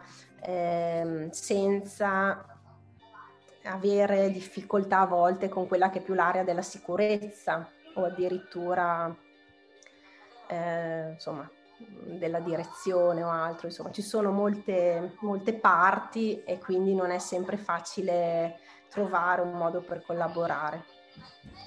Certo. Non so se ti ho risposto. Assolutamente sì, eh, del resto la tua risposta non, non, fa altro che avvalorare un po' la sensazione che effettivamente il trattamento di, di questa tipologia di disturbo di personalità è effettivamente una questione eh, molto ardua e complessa e soprattutto molto, con, con, con, con, molte sfaccettature proprio perché eh, è, è, proprio multicomponenziale, insomma. E ha talmente tante aree appunto di eh, sia di compromissione che di sofferenza che quindi diciamo così l'intervento di per sé è molto complesso ecco esatto sì diventa anche difficile eh, definire quando il funzionamento dell'antisociale viene invalidato, mm. cioè quando arriviamo veramente alla rottura, eh, alla rottura del funzionamento del disturbo antisociale. Nel senso che nella maggior parte dei casi quello che succede è che c'è la pena, quindi c'è un reato, c'è eh, la pena e quindi la punizione, ma la punizione non è in sé l'invalidazione, la punizione non fa altro che rinforzare l'idea che ci sta alla base, no? quindi, che, quindi il sistema eh, penitenziario in realtà non fa altro che rinforzare il funzionamento di queste personalità. Non, ehm, no, non è che porta ad avere un insight sul fatto che anzi no, eh, inasprisce ancora di più eh, questa, in, eh, irrigidisce ancora di più questa modalità, per cui a maggior ragione hanno la conferma che sono le vittime e che è un sistema ingiusto e che quindi devono continuare a approfittarsi finché possono. Non è ben certo. chiaro quando è il momento dell'invalidazione, almeno per me personalmente la difficoltà maggiore è questa, no? comprendere questo, comprendere in che senso cioè, quando un antisociale da solo arriva in psicoterapia, cioè cosa deve succedere? Perché solitamente arriva per st- altre strade, no? Certo, certo. Vediamo se c'è ancora qualche domanda, Antonella, altrimenti possiamo pian piano procedere. Vediamo in chat, non ci sono domande, vediamo se qualcuno, se qualcuno delle persone che ti ha seguito ha qualche intervento, qualche curiosità in merito. Io gentilmente, eh, gentilmente vorrei chiedere un approfondimento circa la mh, mm, schema therapy o la terapia dialettico-comportamentale ecco, come trattamenti. Grazie.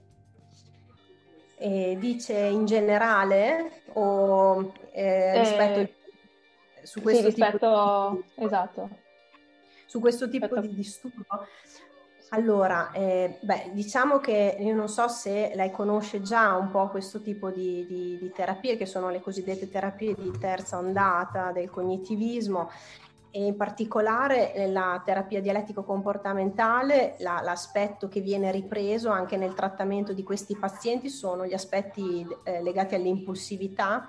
Il paziente antisociale spesso, e questo anche succede negli istituti penitenziari, mette in atto agiti autolesivi che sono, possono essere sia mh, per, per, difficoltà di regolazione personale eh, delle emozioni, sia per ehm, come dire, eh, oppure comportamenti comunque finalizzati ad ottenere qualcos'altro, quindi più di tipo strumentale. Diciamo che l'idea in questo senso è di dare ehm, degli strumenti, delle abilità che sono proprio tipiche della terapia dialettico-comportamentale, che sono di stampo comportamentista eh, solitamente, per imparare a riconoscere quelle che sono delle emozioni disturbanti e mettere in atto un comportamento eh, più adattivo per regolarsi, piuttosto che compiere eh, i gesti autolesivi, per esempio, ehm, o abusare di psicofarmaci o abusare di sostanze, eh, e questo succede anche all'interno del carcere. Sulla schema therapy è un pochino più complessa la questione, nel senso che la schema therapy prevede tutta una, eh, una concettualizzazione eh, del caso eh, sulla base dell'idea di sé, quindi di, queste, di questi insomma di parti che compongono quindi il sé bambino, il sé, eh, la parte genitoriale, le strategie di, il, il, cosiddetti mod, no? Io purtroppo non so che tipo di conoscenza ha lei eh, in termini di schema therapy, quindi mi perdoni se sono un po' così più vaga. Mm. Eh, però come eh, dire... va benissimo perché non ho molta, ah, okay. conoscenza. Era Sì, diciamo che sono eh, forse diven- eh, eh, le rispondo meglio se le dico questo, insomma, al di là dei disturbanti sociali, sono quelle eh, appunto delle eh, psicoterapie che si sono, stanno, ehm, si sono dimostrate efficaci, soprattutto eh, maggiormente efficaci nel eh, trattamento dei disturbi di, di personalità, in particolare nell'area borderline, nell'area del discontrollo. In questo senso si stanno cercando di declinare anche no? per le aree che sono affini anche al disturbo antisociale, anche quest'altro tipo di disturbo. Eh, diventa grazie. niente, più che altro difficile applicarle nei contesti penitenziari, è che è più facile applicarle in un servizio pubblico diverso, ecco, oppure in altri, in altri ecco. Dire una cosa? Sì, certo, Sandra, buonasera. Anche perché eh, dobbiamo sempre pensare che eh, una, ci sono dei protocolli, ad esempio il protocollo della schema therapy, che è un protocollo su cui si è fatto molto di ricerca anche se non è ancora forte come il protocollo di Marshallinian, però i protocolli non sono applicabili automaticamente ad altri tipi di disturbo. Quindi è nato per il disturbo borderline, ma per questi pazienti antisociali non c'è nessun segnale scientifico di efficacia. Voglio fare un altro esempio.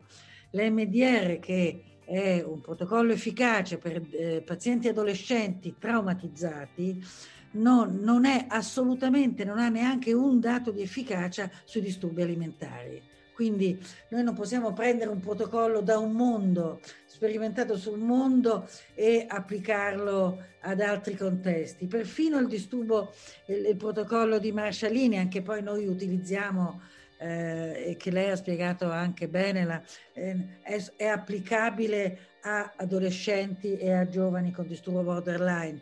Poi è chiaro, noi clinici, se io ho una vecchietta, magari la mando al gruppo di borderline, la mando al gruppo di skill training, ma so che sto facendo una cosa fuori, fuori dei, dei, delle linee guida.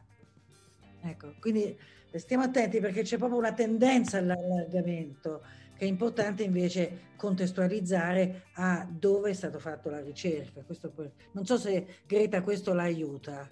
Sì, sì, sì. Grazie. Grazie.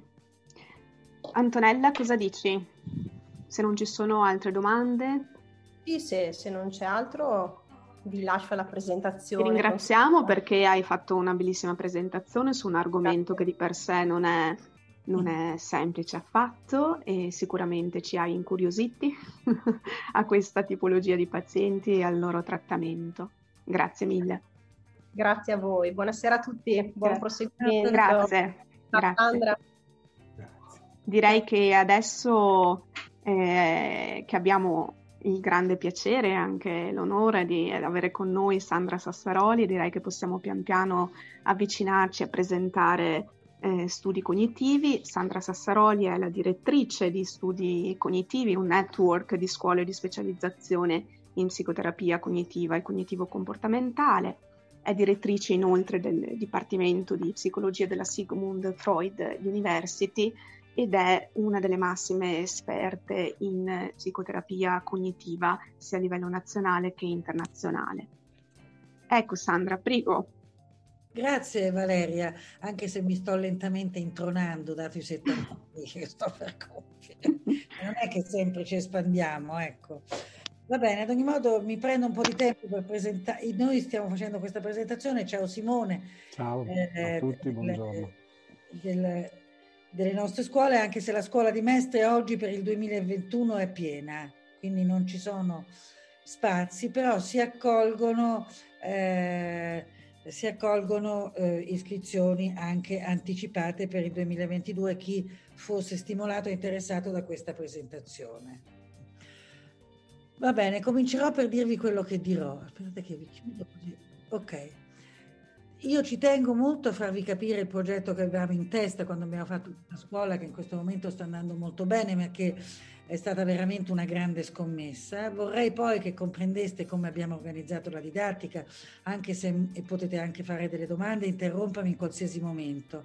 E poi capire bene se questa scuola è adatta a voi, perché questa è una scuola con una serie di complessità e di difficoltà, è una scuola eh, molto ambiziosa e non è detto che tutti quelli che stanno cercando un diploma di psicoterapeutica abbiano voglia di ingaggiarsi con questa nostra sfida affascinante ma anche un po' complessa. Allora, volevo, questa qui l'ho aggiunta da poco, queste slide, ma uno psicoterapista moderno oggi, CBT, di che cosa ha bisogno? Secondo noi, e questa è una battaglia che noi stiamo faccia- facendo, abbiamo anche scritto un libro che uscirà a febbraio per la Wiley in Inghilterra, è pianificare il trattamento, conoscere le procedure e gestire l'alleanza, potendo dare i protocolli evidence based all'interno di un quadro di formulazione condivisa di caso. Cioè, quindi eh, è importante che il paziente che si ingaggia con voi abbia conoscenza del suo funzionamento personale, sia quando esso è vincente, buono, sia quando egli ci porti aree problematiche che vuole mettere a fuoco. Voi, noi pensiamo anche che eh, il mestiere di psicoterapista stia cambiando in modo galoppante e secondo me anche grazie al Covid ed è sempre di più eh, un mestiere che deve sapersi misurare con un mondo scientifico, sociale e digitale eh, in continua trasformazione. Questo, eh, abbiamo ad esempio un dato carino in una survey che abbiamo fatto tra i nostri terapeuti, certo, circa 150 terapeuti, non tutti cognitivisti, che chi ha tardato di più a trasportare online le terapie aveva minor successo e soddisfazione del paziente delle persone che durante il lockdown si sono mossi in modo fiducioso e rapido. Come vedete questo dato è strano, eh, inaspettato, in fondo tutti abbiamo sempre lavorato eh, con il nostro studio e le persone sedute davanti a noi, invece questa, questo eh, dato ci dice quanto è importante essere oggi anche tecnologicamente aggiornati. È importante per noi monitorare l'andamento della terapia in modo tale che dal feedback che ci dà il monitoraggio noi abbiamo un'idea dell'avanzamento del nostro lavoro col paziente e poi essere aggiornati con la eh, letteratura scientifica, ma questa è una cosa che chi di voi deciderà di venire dalla nostra scuola eh, comprenderà immediatamente. Così è il mio programma, durerà una 45 di minuti. La terapia cognitivo-comportamentale dirò poco, anzi forse quasi addirittura nulla, no, pochissimo, perché eh, chi è nell'area di Mestre, che spesso ha fatto Padova, eh, è a conoscenza molto di più che allievi di altre nostre sedi che sono vicine a università che non hanno un indirizzo così eh, ricco come quello di Padova e quindi di questo dirò poco. Il programma didattico la studi cognitivi come gruppo di scuole e anche come gruppo di ricerca, il razionale, l'organizzazione, superare gli ostacoli della formazione e accedere alla selezione che forse neanche vi dico perché per chi è nell'area di mestre questo ha del tempo per pensarci. La terapia cognitivo-comportamentale ha avuto tre ondate, il comportamentismo che oggi è considerato post-stroke la prima ondata, la terapia cognitivo-comportamentale delle grandi prove di efficacia basate sul cambiamento delle credenze e poi questa terza onda in cui c'è anche eh, il modello di Marshallinia per i borderline, ci sono gli interventi di terapia mindfulness o sulla ruminazione. Ecco, quindi ci sono, eh, ci sono tutte queste onde. La prima onda voi avrete eh, un, uno o due weekend per eh, imparare le tecniche comportamentali di base che ancora oggi sono fondamentali per il, alcuni disturbi, pensiamo all'ERP per il disturbo ossessivo compulsivo o all'esposizione in vivo. Avrete la base della CBT eh, che padroneggerete bene, compresi i protocolli, e avrete anche nel nostro gruppo c'è molto interesse per le terapie processuali e quindi avrete eh, delle competenze negli interventi sul fenomeni di processo come la ruminazione. Ecco. Se volete interrompermi, eh, basta interrompermi perché la Valeria mi interrompe se legge qualcosa nella chat. Rappresentazioni, il modello cognitivo sta- standard è che io ho sofferenza mentale se mi dico delle cose sbagliate o, o disfunzionali rispetto ai miei scopi e l'intervento classico è di accertamento e discussione di ciò che ci diciamo e che ci faccia- fanno provare emozioni dolorose o disfunzionali o mettere in atto comportamenti non utili o nocivi. Se mi dicono mi va di stare qui, mi viene un po' di fastidio e voglia di andare via e sicuramente abbasso, eh, mi comporto in modo più pigro, sono meno eh, attenta alle vostre reazioni e sicuramente abbasso il livello della mia presentazione.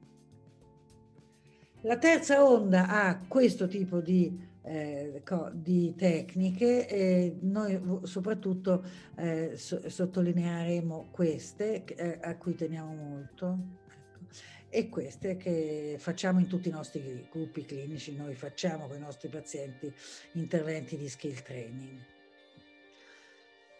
Ci sono delle guide pratiche, eh, linee guida pratiche che eh, dimostrano eh, la, l'efficacia e, sono, e vengono quasi tutte da ricerche di eh, ricercatori dell'area di Oxford che hanno avuto del denaro, molto denaro negli anni 90 e hanno potuto eh, costruire degli studi multicentrici tra l'America e l'Inghilterra che hanno dimostrato e questi sono soprattutto questi. Queste qui sono le aree in cui la terapia cognitivo-comportamentale è maggiormente efficace.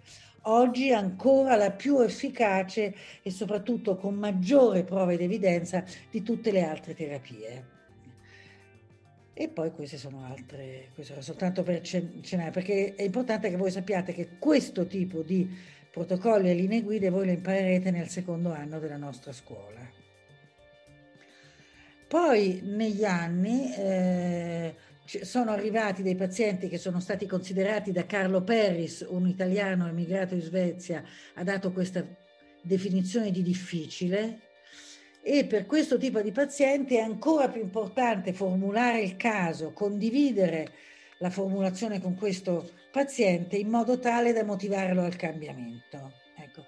Eh, lo, voi lo vedete che, ad esempio, di ciò che ha detto la dottoressa Gemelli, il punto interessante è che è molto difficile che un paziente con disturbo antisociale accetti di fare con voi il grande gioco della condivisione della formulazione e del col decidere insieme cosa fare in, eh, do, facendo un contratto di terapia.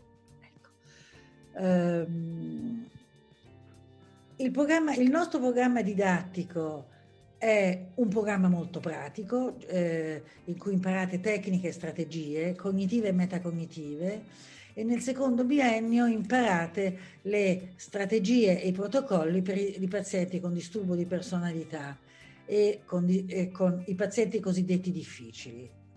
Quasi la, la, maggior parte dei nostri docenti, a parte qualche lezione teorica, è, come Cristiano Castelfranchi, sono clinici e vedono pazienti tutto il giorno. Noi non abbiamo, pur avendo adesso una piccola università privata olandese che sta andando molto bene a Milano, siamo tutti clinici e veniamo da un mondo di esperienza clinica, quindi questa università è basata non sul, sul potere accademico, ma sulla nostra esperienza clinica e sulle ricerche che abbiamo fatto dentro questa nostra esperienza.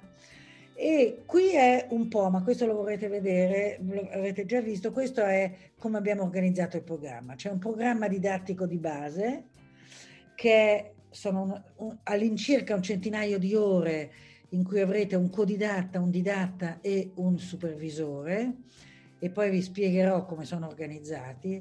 Una seconda parte di seminari magistrali teorici che sono sulla 36 ore anno e quindi le nostre le nostre ore di teoria sono praticamente ridotte all'osso, perché voi siete qui dopo molte, molte volte venendo da, da università molto eh, teoriche per imparare un mestiere ed è quello il nostro goal. Poi avrete dei workshop di approfondimento di aree specialistiche, pratici, e il terzo e il quarto anno avrete un indirizzo di perfezionamento che poi vi spiegherò. E in più il tirocinio, ma il tirocinio è praticantato come psicoterapeuta nelle strutture pubbliche, il cui scopo è quello di vedere pazienti più che imparare la terapia, perché la psicoterapia cognitivo-comportamentale la imparerete nella nostra scuola. Questo è eh, il programma didattico di base. Eh, anni, nel primo anno è fondamenti della CBT, nel secondo anno è i protocolli, nel terzo anno è l'applicazione delle tecniche con i disturbi di personalità e le concettualizzazioni libere. Ecco. Il supervisore ha un altro compito che è aiutarvi a vedere come voi funzionate e come voi, il vostro funzionamento viene messo alla prova nel trattamento dei casi complicati in cui potete vedere, andare, è obbligatorio andare a vedere come alcune vostre caratteristiche personologiche possono aiutarvi o danneggiarvi nell'affrontare questo tipo di, eh, di pazienti. E poi ci sono le lezioni esperienziali in cui si parla di sé e si fanno grandi esperimenti. Ok. Fi- vorrei sapere fino- se ci sono domande finora. In chat no, Sandra, quindi se non ce ne sono dal vivo, in chat no. Senti, Valeria, se divento troppo veloce mi dai un pugno nel naso? Ti avviso. Questo è il programma didattico di base, quindi è il pezzo tenuto dal didatta nella fila di sinistra, dal supervisore nella fila di mezzo e dal codidatta, che so, sostanzialmente è un terapista in formazione eh, che diventerà supervisore se tutto va bene nella sua formazione anche in voi, ma che è anche colui che gestisce il gruppo, le sue difficoltà, parla con il caposede, par- parla con il supervisore se ci sono problemi nel gruppo, anche individuali, e- ed è una sorta di trama, aiuta a costruire la trama dei gruppi. Eh, come vedete nel secondo anno, che è questo anno forte, ci, ci stanno le lezioni con i protocolli. Non, ci sono molti protocolli, non li vedremo tutti, ma in realtà il protocollo è l'interruzione di un circolo vizioso di mantenimento e in qualche modo nel secondo anno eh, i principali voi dovrete essere alla fine del secondo anno in grado di trattarvi. Questo vi mette in condizioni alla fine del secondo anno di poter cominciare a vedere i primi pazienti. Molti lo fanno già il primo anno, ma io il primo anno un po' lo sconsiglio, lo so che abbiamo tutti voglia di lavorare, perché nel primo anno veramente ci sono soltanto in, c'è la tecnica, ecco, più che la capacità di costruire una strategia. Nel terzo anno c'è la concettualizzazione Libet e la terapia cognitivo-comportamentale dei disturbi di personalità e il quarto anno disturbi di personalità 2 e 3 e accenno disturbi psicotici. Come vedete il supervisore sostanzialmente fa sviluppo personale mm, e quindi vi insegna, vi insegna come ciò che avete imparato di tecnico dal didatta si incarna nel vostro essere eh, insieme al paziente. Ok. Questo ve l'ho detto. I seminari ve l'ho detto, questi, sono, questi seminari ruotano in tutte le sedi Cristiano Castelfranchi, eh, psicologia e neuroscienze, eh, psicofarmacologia, ruotano in tutte le sedi. Ok. Questo è il workshop, anche questi sono i workshop che ruotano, eh? anche se le sedi hanno, ogni sede ha la libertà di introdurne uno in più. Quindi introduzione alla terapia metacognitiva è il modello di Wells. Sicuramente uscirete sapendo fare delle tecniche di valutazione psicodiagnostica in area cognitiva e non solo. Avete dentro il primary della REPT, quindi vuol dire che voi potrete vedere i pazienti utilizzando il metodo di disputing di Albert Ellis, biofeedback, training per l'assertività e tecniche di rilassamento e non solo, tecniche comportamentali.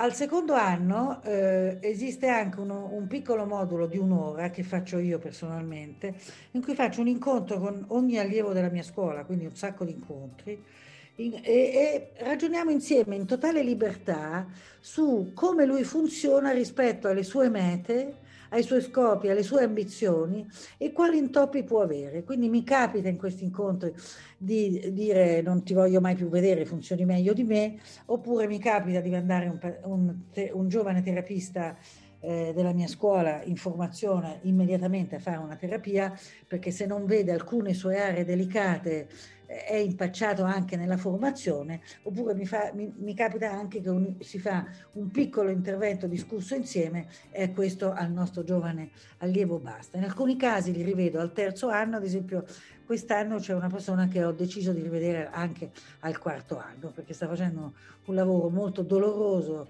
sulla fiducia in se stessa, è una mia allieva e quindi ho deciso di rivederla. Quindi dipende un po' dalle persone che incontro. Mettersi in gioco con me a volte è divertente, a volte un po' traumatizzante anche per me perché incontro persone carinissime e sono incontri anche molto creativi per me ed è un, un, è un protocollino che riusciremo a fare fino a quando io ovviamente avrò la forza di farlo. Questo è il diploma dell'Albert Ellis Institute che noi vi daremo. Sono tre giorni, nove ore al giorno e tutti i nostri giovani codidatti adesso faranno sia il primary che l'advanced in modo tale che saranno in grado di eh, eh farvi un po' di supervisione nella, nel disputing su casi di pazienti con ansia o depressione. Il, il perfezionamento sono una cinquantina di ore eh, che sono... Allora, noi abbiamo eh, immaginato di fare un, un, un piccolo perfezionamento che però non è tanto piccolo, che viene dato il terzo e il quarto anno togliendo dei workshop su un specifico argomento scelto dal nostro allievo. E non è detto che un nostro allievo di San Benedetto eh, si fermi a San Benedetto se a San Benedetto c'è eh, MDR che a lui non interessa e ha voglia invece di andarsi a fare eh, il è invece molto interessato alla schema therapy e quindi in quell'anno la schema therapy si fa a Bolzano e si fa eh, 50 ore a Bolzano. Questo è una, una, carta carina perché in quel mese e mezzo, sono tre weekend credo, non ci sono altre lezioni, quindi i nostri giovani sono liberi di scegliere e viaggiare secondo i loro gusti.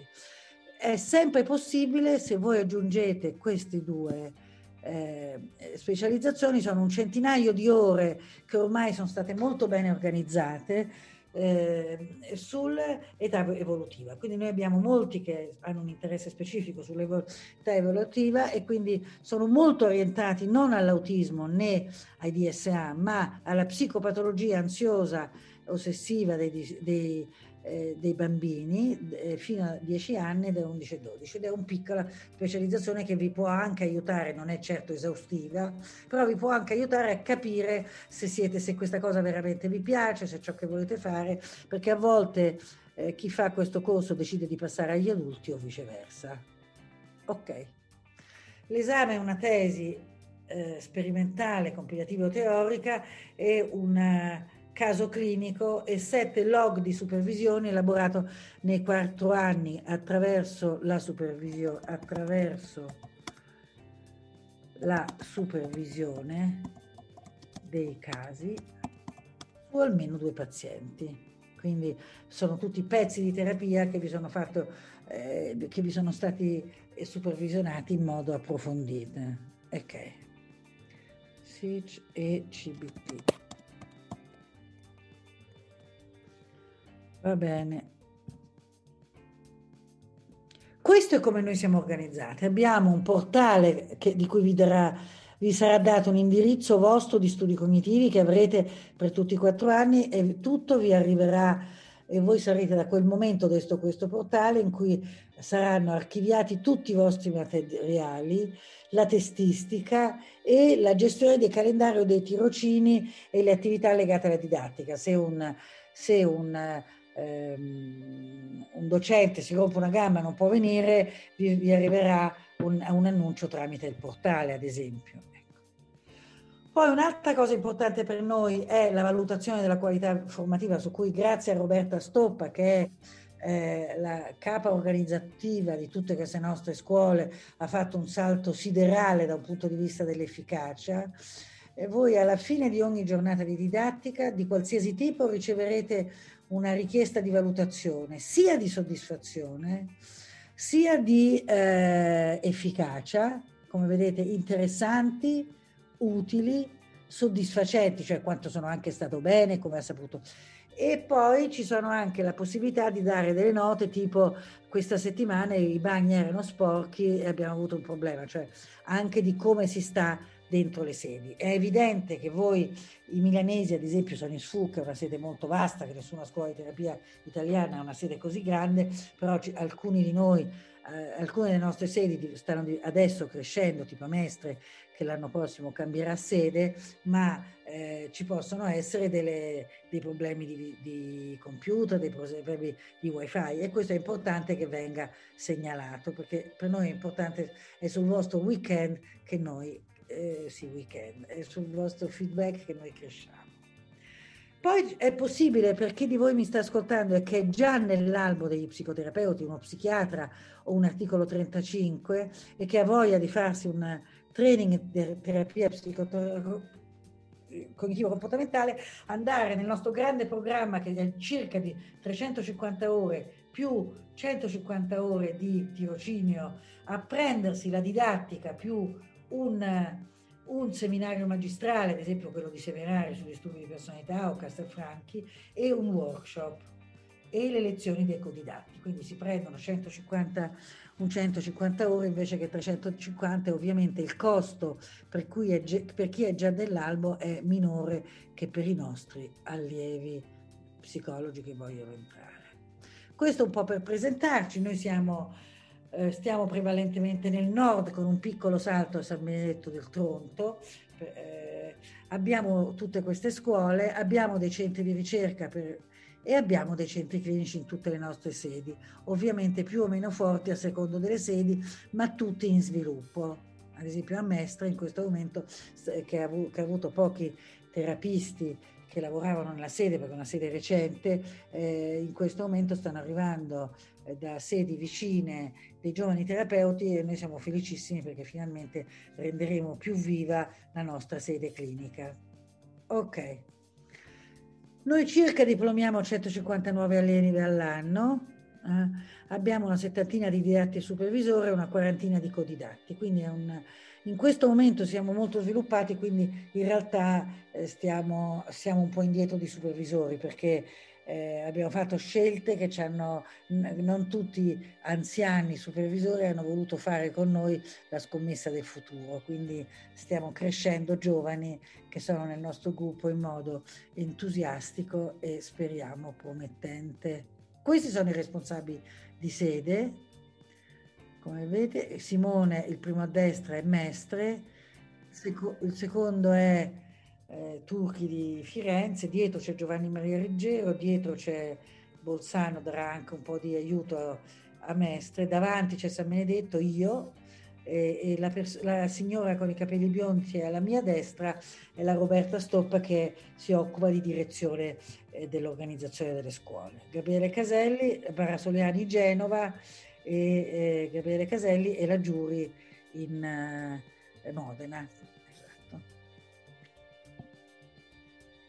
Il gruppo di ricerca è nato con eh, Giovanni e me tanti anni fa, eravamo solo in una stanzuccia e in realtà è stata la, la, vera grande scommessa che poi ha portato alla nascita di tutto, perché al contrario di molte scuole che pur essendo interessate alle ricerche utilizzavano l'accademia pubblica per fare ricerca con accademici pubblici, io ho sempre voluto controllare il gruppo ricerca da dentro e quindi ho sempre investito tutti i margini delle mie scuole per avere dentro dei ricercatori. Questo ha fatto sì che io potessi avere vicino Giovanni, Gabriele, adesso Mansueto, la Palmieri, cioè eh, è chiaro che con l'arrivo nel 2014 della Sigmund Freud University tutto è diventato più facile, ma anche prima ci sono stati anni come nel 2008 in cui eravamo eh, io e Giovanni si sono pubblicati articoli importanti su riviste importanti. Quindi per noi questo è importante e ad esempio a Mestre ancora non c'è un centro di ricerca, ma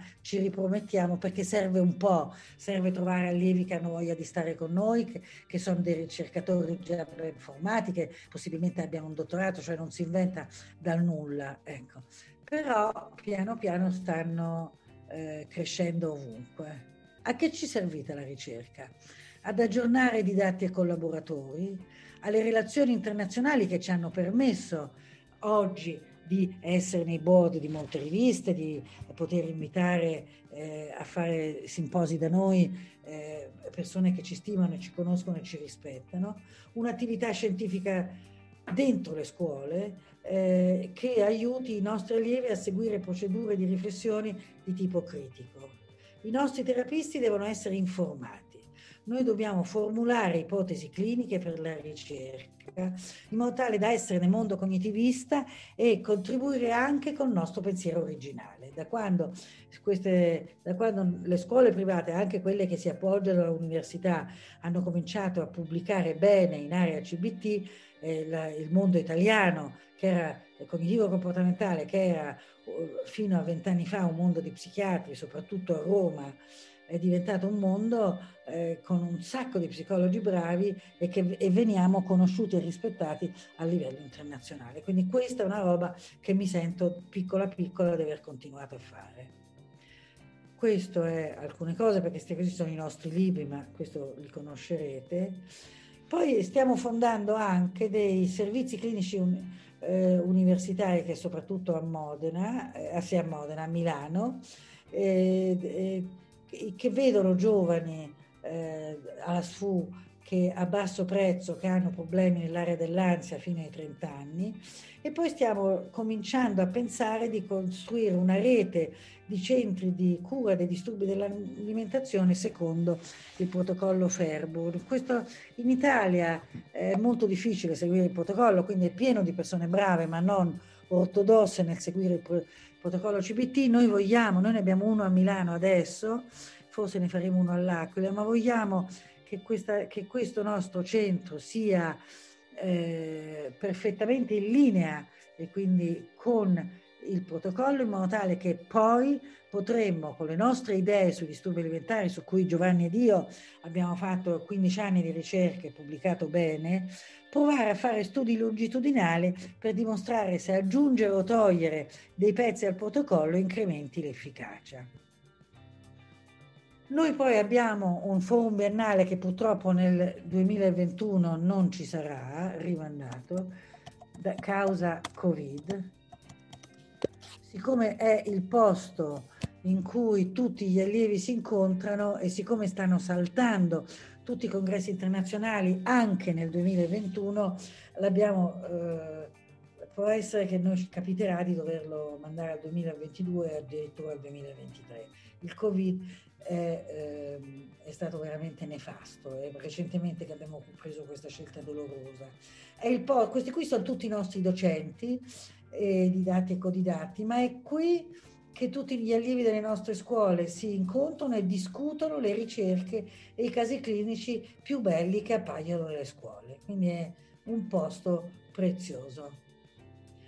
Come molti di voi sapranno, noi abbiamo tra le nostre scommesse un po' matte, c'è anche State of Mind, che adesso cercheremo anche di sviluppare, dividendo di più i contenuti per, per dummies, cioè per tutti, dai contenuti per specialisti. È un posto in cui oggi si discute, in cui è pieno di materiali.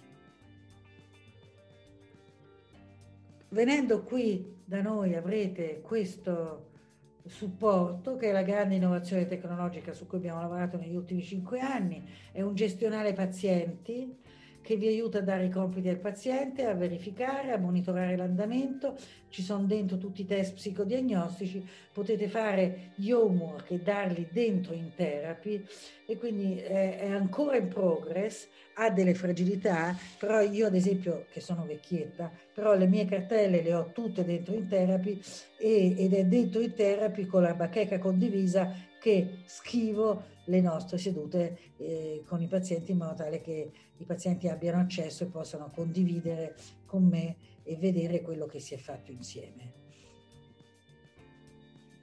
Questa è la nuova società italiana che, in cui noi siamo tra i fondatori perché eh, nella nostra vecchia società c'è stata una, una, preferenza per aspetti fortemente traumatici e che si sono allontanati nei fatti dalla terapia cognitivo-comportamentale, noi che pur siamo abbiamo lavorato tanto sugli aspetti diciamo evolutivi, anche io personalmente nella mia storia, io ho scritto un libro sull'attaccamento nel 95, però ci è sembrato a un certo punto che eh, fosse importante dare ai nostri allievi un pacchetto di competenze primi due anni così forti che eh, poi potessero anche eh, dimenticare, aggiornare, andare su pazienti diversi, ma che li mettessero al sicuro da un punto di vista della psicoterapia, perché noi abbiamo delle tecniche cognitivo-comportamentali così forti, se pensate si parla sempre di traumi, di, altri, di altre terapie sul trauma, la CBT è l'unico, eh, è il protocollo più forte con maggior prove di evidenza per il PTSD.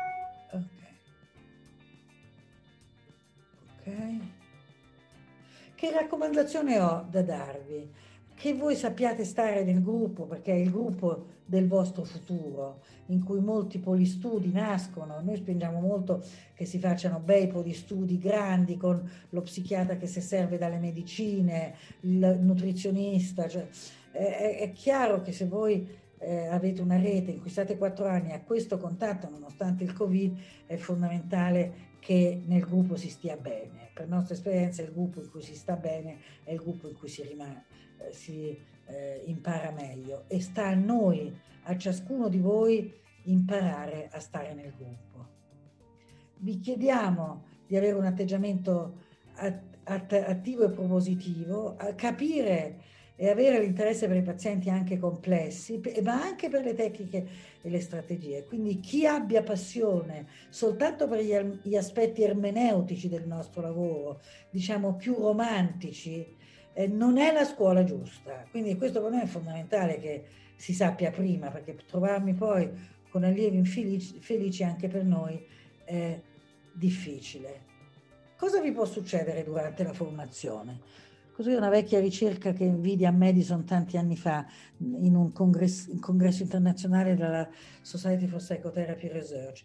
Potete vergognarvi perché nelle simulate vi siete esposti, potete aver visto che una madre che pensavate ottima e affettuosa in realtà è stata con voi sempre dismissing e essere molto tristi di questo, potete avere abbandono, stress, sappiate che questo è un passaggio necessario nel 30% dei nostri allievi ed è un fattore di crescita perché vi fa interrogare su di voi, sulle vostre storie, sul vostro funzionamento e, venire, e ven- avere voglia di andare avanti.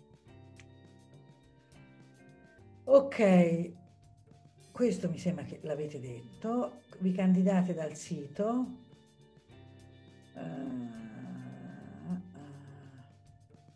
questo, questo è sul, su come stare nel web. Vabbè, ma questo c'è tempo per dirlo. Se avete domande, qui la Roberta è talmente brava che avete eh, le domande già scritte. Se nel corso dei quattro anni devo interrompere la scuola, perdo le frequenze? No. È compatibile con il lavoro full time, ma ricordate che dovete fare 150 ore almeno annuali di eh, tirocinio, quindi nel vostro settimana se fate 40 ore bisogna che un pomeriggio il vostro datore di lavoro ve lo dia libero tutte le settimane. La frequenza non è infrasettimanale,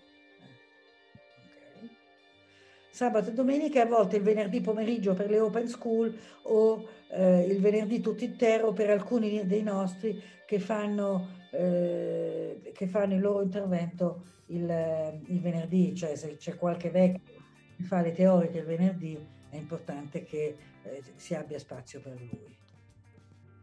La scuola ci assegnerà dei pazienti? No, però al terzo anno di Milano, perché a Mestre ancora non c'è, spero che la Valbusa me lo costruisca, ci sono dei servizi di skill training eh, di BT per, eh, per poter eh, vedere pazienti in coterapia con il disturbo borderline. Le ore di presenza maturate deve essere il 70% del totale e il 90% della didattica però l'iscrizione, se non si è fatto ancora l'esame di Stato, è con riserva, perché per noi eh, abbiamo il problema che chi non passa l'esame di Stato dopo la prima eh, sessione del primo anno di scuola deve ricominciare da capo e questo e non è considerato valido ciò che ha fatto. Quindi noi tendenzialmente prendiamo, tendiamo a prendere le persone, a meno che non abbiano votazioni stradi, da Stradivari, le persone che hanno già fatto l'esame di Stato. Non tutti, ma molti. Però io adesso vorrei vedervi se qualcuno... Ciao Robertino! Non ti sento. Aspetta che faccio la galleria. Eccomi. Allora, Roberto Framba eh, aiuterà Simone sia nell'area gruppo clinico, siccome lui è un esperto caposede che sta con me e ci sopportiamo da 30 anni e tra un po' ci ammazzeremo incontrandoci nel corridoio. lui adesso ci sta dando una mano per la sede di Mestre e per svilupparla da un punto di vista didattico e clinico. Ecco. Quindi io in realtà ho detto, se qualcuno ha domande, questioni, potete farvi anche vedere, eh? Sarebbe carino.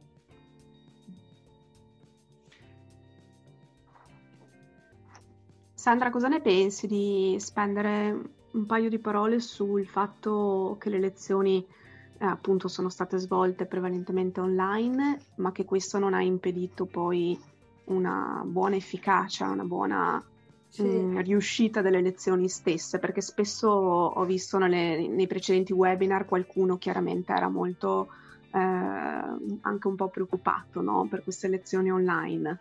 Sì, No, allora, noi quest'anno abbiamo ricominciato con le supervisioni in presenza ed eravamo, pro- se non ci fosse stato questo aggravamento, eravamo pronti a ripartire in presenza, perché è evidente che alcune lezioni probabilmente rimarranno online, le teoriche, non ha senso far viaggiare dei vecchi signori a tenere le lezioni che possono fare da casa, ma la, invece la lezione, eh, invece le lezioni online abbiamo fatto delle survey su, tutti, su moltissimi allievi, su 400 allievi e hanno un ottimo livello di soddisfazione. Sono, molti le considerano ancora come le terapie più organizzate, piene di risorse ed è chiaro che specie ai ragazzi del primo anno è mancato il gruppo, cioè i ragazzi del quarto anno che sono stati tre anni insieme hanno fatto un salto all'online meno doloroso. Per i ragazzi del primo anno io mi auguro veramente che ci si possa vedere in presenza. Quindi l'efficacia eh, l'efficacia e la soddisfazione sono stati inaspettatamente alti. Andra, mi permetti di dire una cosa, intanto che togli magari la condivisione dello schermo perché così almeno ci vediamo un po' di più se, se, se ci siamo tutti. Tolgo, aspetta. Sì. Eh, no, una cosa che eh, diciamo di solito, pur non potendo fare delle promesse, ma eh, che iniziare il percorso della scuola molto spesso eh, diventa una sorta anche di premessa per costruire una rete di terapeuti. Eh, quel progetto di Intherapy, quel progetto di centri clinici, eccetera, eh, in realtà significa costruire già anche una comunità che poi probabilmente avrà una funzione diretta o indiretta nella costruzione del proprio profilo professionale e anche di una rete di invii, di una rete di collaborazioni, cioè che la scuola diventa in realtà già una tessitura ecco, di relazioni eh, professionali importanti, che iniziano appunto con la didattica, con il fatto di diventare dei bravi terapeuti, ma che poi dopo prosegue in una collaborazione che per chi lo vuole naturalmente può diventare feconda e fruttuosa nel tempo. Sì, giusto. Oltretutto, aspetta che mi faccio vedere. Sì, De... oltretutto noi abbiamo in progetto... Ah, che hai detto? Eh, se togli il, le, le, diapositive ci vediamo un po' in faccia tutti. Allora aspetta che tolgo, hai ragione, bravo Roberto. Mi avevo... Share screen. Sì, Dove... lo so, è che non lo trovo in questo momento. Interrompo, aspetta oppure dove c'è quel rosso in alto. Vabbè, fa, se no fa lo stesso. No, perché... devo fare, aspetta. No, quindi...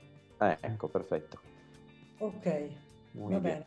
Eh, no, eh, noi abbiamo in programma l'organizzazione di, in, le, in tutta Italia di sedi di, di eh, nozze ex allievi o allievi del quarto anno in cui si potrà eh, partire dal gruppo in cui siamo cresciuti e avere diverse specializzazioni ed avere degli invii eh, da un centro centralizzato. Ecco. Quindi eh, sì, questo è un nostro progetto, è ancora agli inizi, quindi... Però eh, ragazzi che, che arriveranno adesso sarà forse di più che rispetto al passato un, anche un accompagnamento alla professione in qualche modo. È vero. Vuole naturalmente. Certo, poi sono scelte, ci sono anche delle persone che preferiscono stare da soli in un posto da solo, ma io uno psicoterapia pista nel 2020 non consiglio l'isolamento. Ecco, perché tutti, se penso che io a 70 anni sto usando in therapy, cioè ragazzi, se fossi stata solo in uno studio sarei... Ecco, però una, sono risorse pazzesche che, che, che ti consentono e, e, vedi cose nuove anche del nostro funzionamento.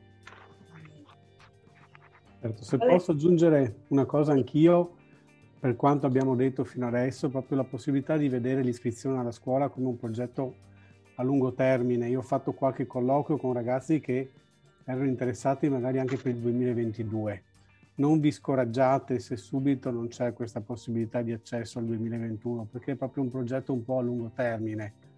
E possiamo fissare, fare dei colloqui motivazionali anche in prospettiva di del 22 e quindi puoi entrare in questa rete che permane molto più a lungo dei soli quattro anni ecco, di formazione, perché proprio se poi si crea un, un, gruppo che rimane legato molto più a lungo e in maniera anche molto più sì. efficace.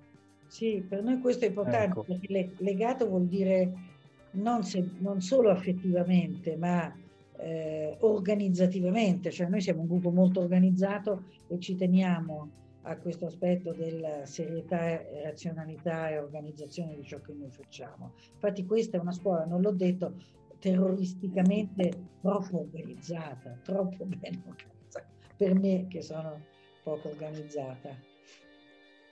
C'è qualcuno anche dire che in genere le nostre scuole già a metà anno sono piene e che quindi eh, chi vuole iscriversi per il 2022 è necessario che non temporeggi troppo, nel senso che in genere a giugno del, dell'anno precedente, cioè del 2021, i 20 posti sono già esauriti, insomma, no? quindi chi avesse desiderio, eh, ovviamente all'inizio dell'anno prossimo eh, si faccia da, ma anche fin d'ora, eh, in realtà è possibile che faccia attraverso il sito la richiesta di un colloquio di selezione e gli verrà accordato e questo appunto potrà essere valido per il 2022.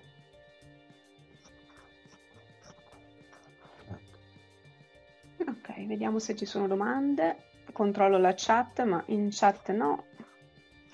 Va bene, allora io se non ci sono domande, perché è anche una presentazione finale, quindi di solito va così, è come un lancio di un dardo verso il 2022.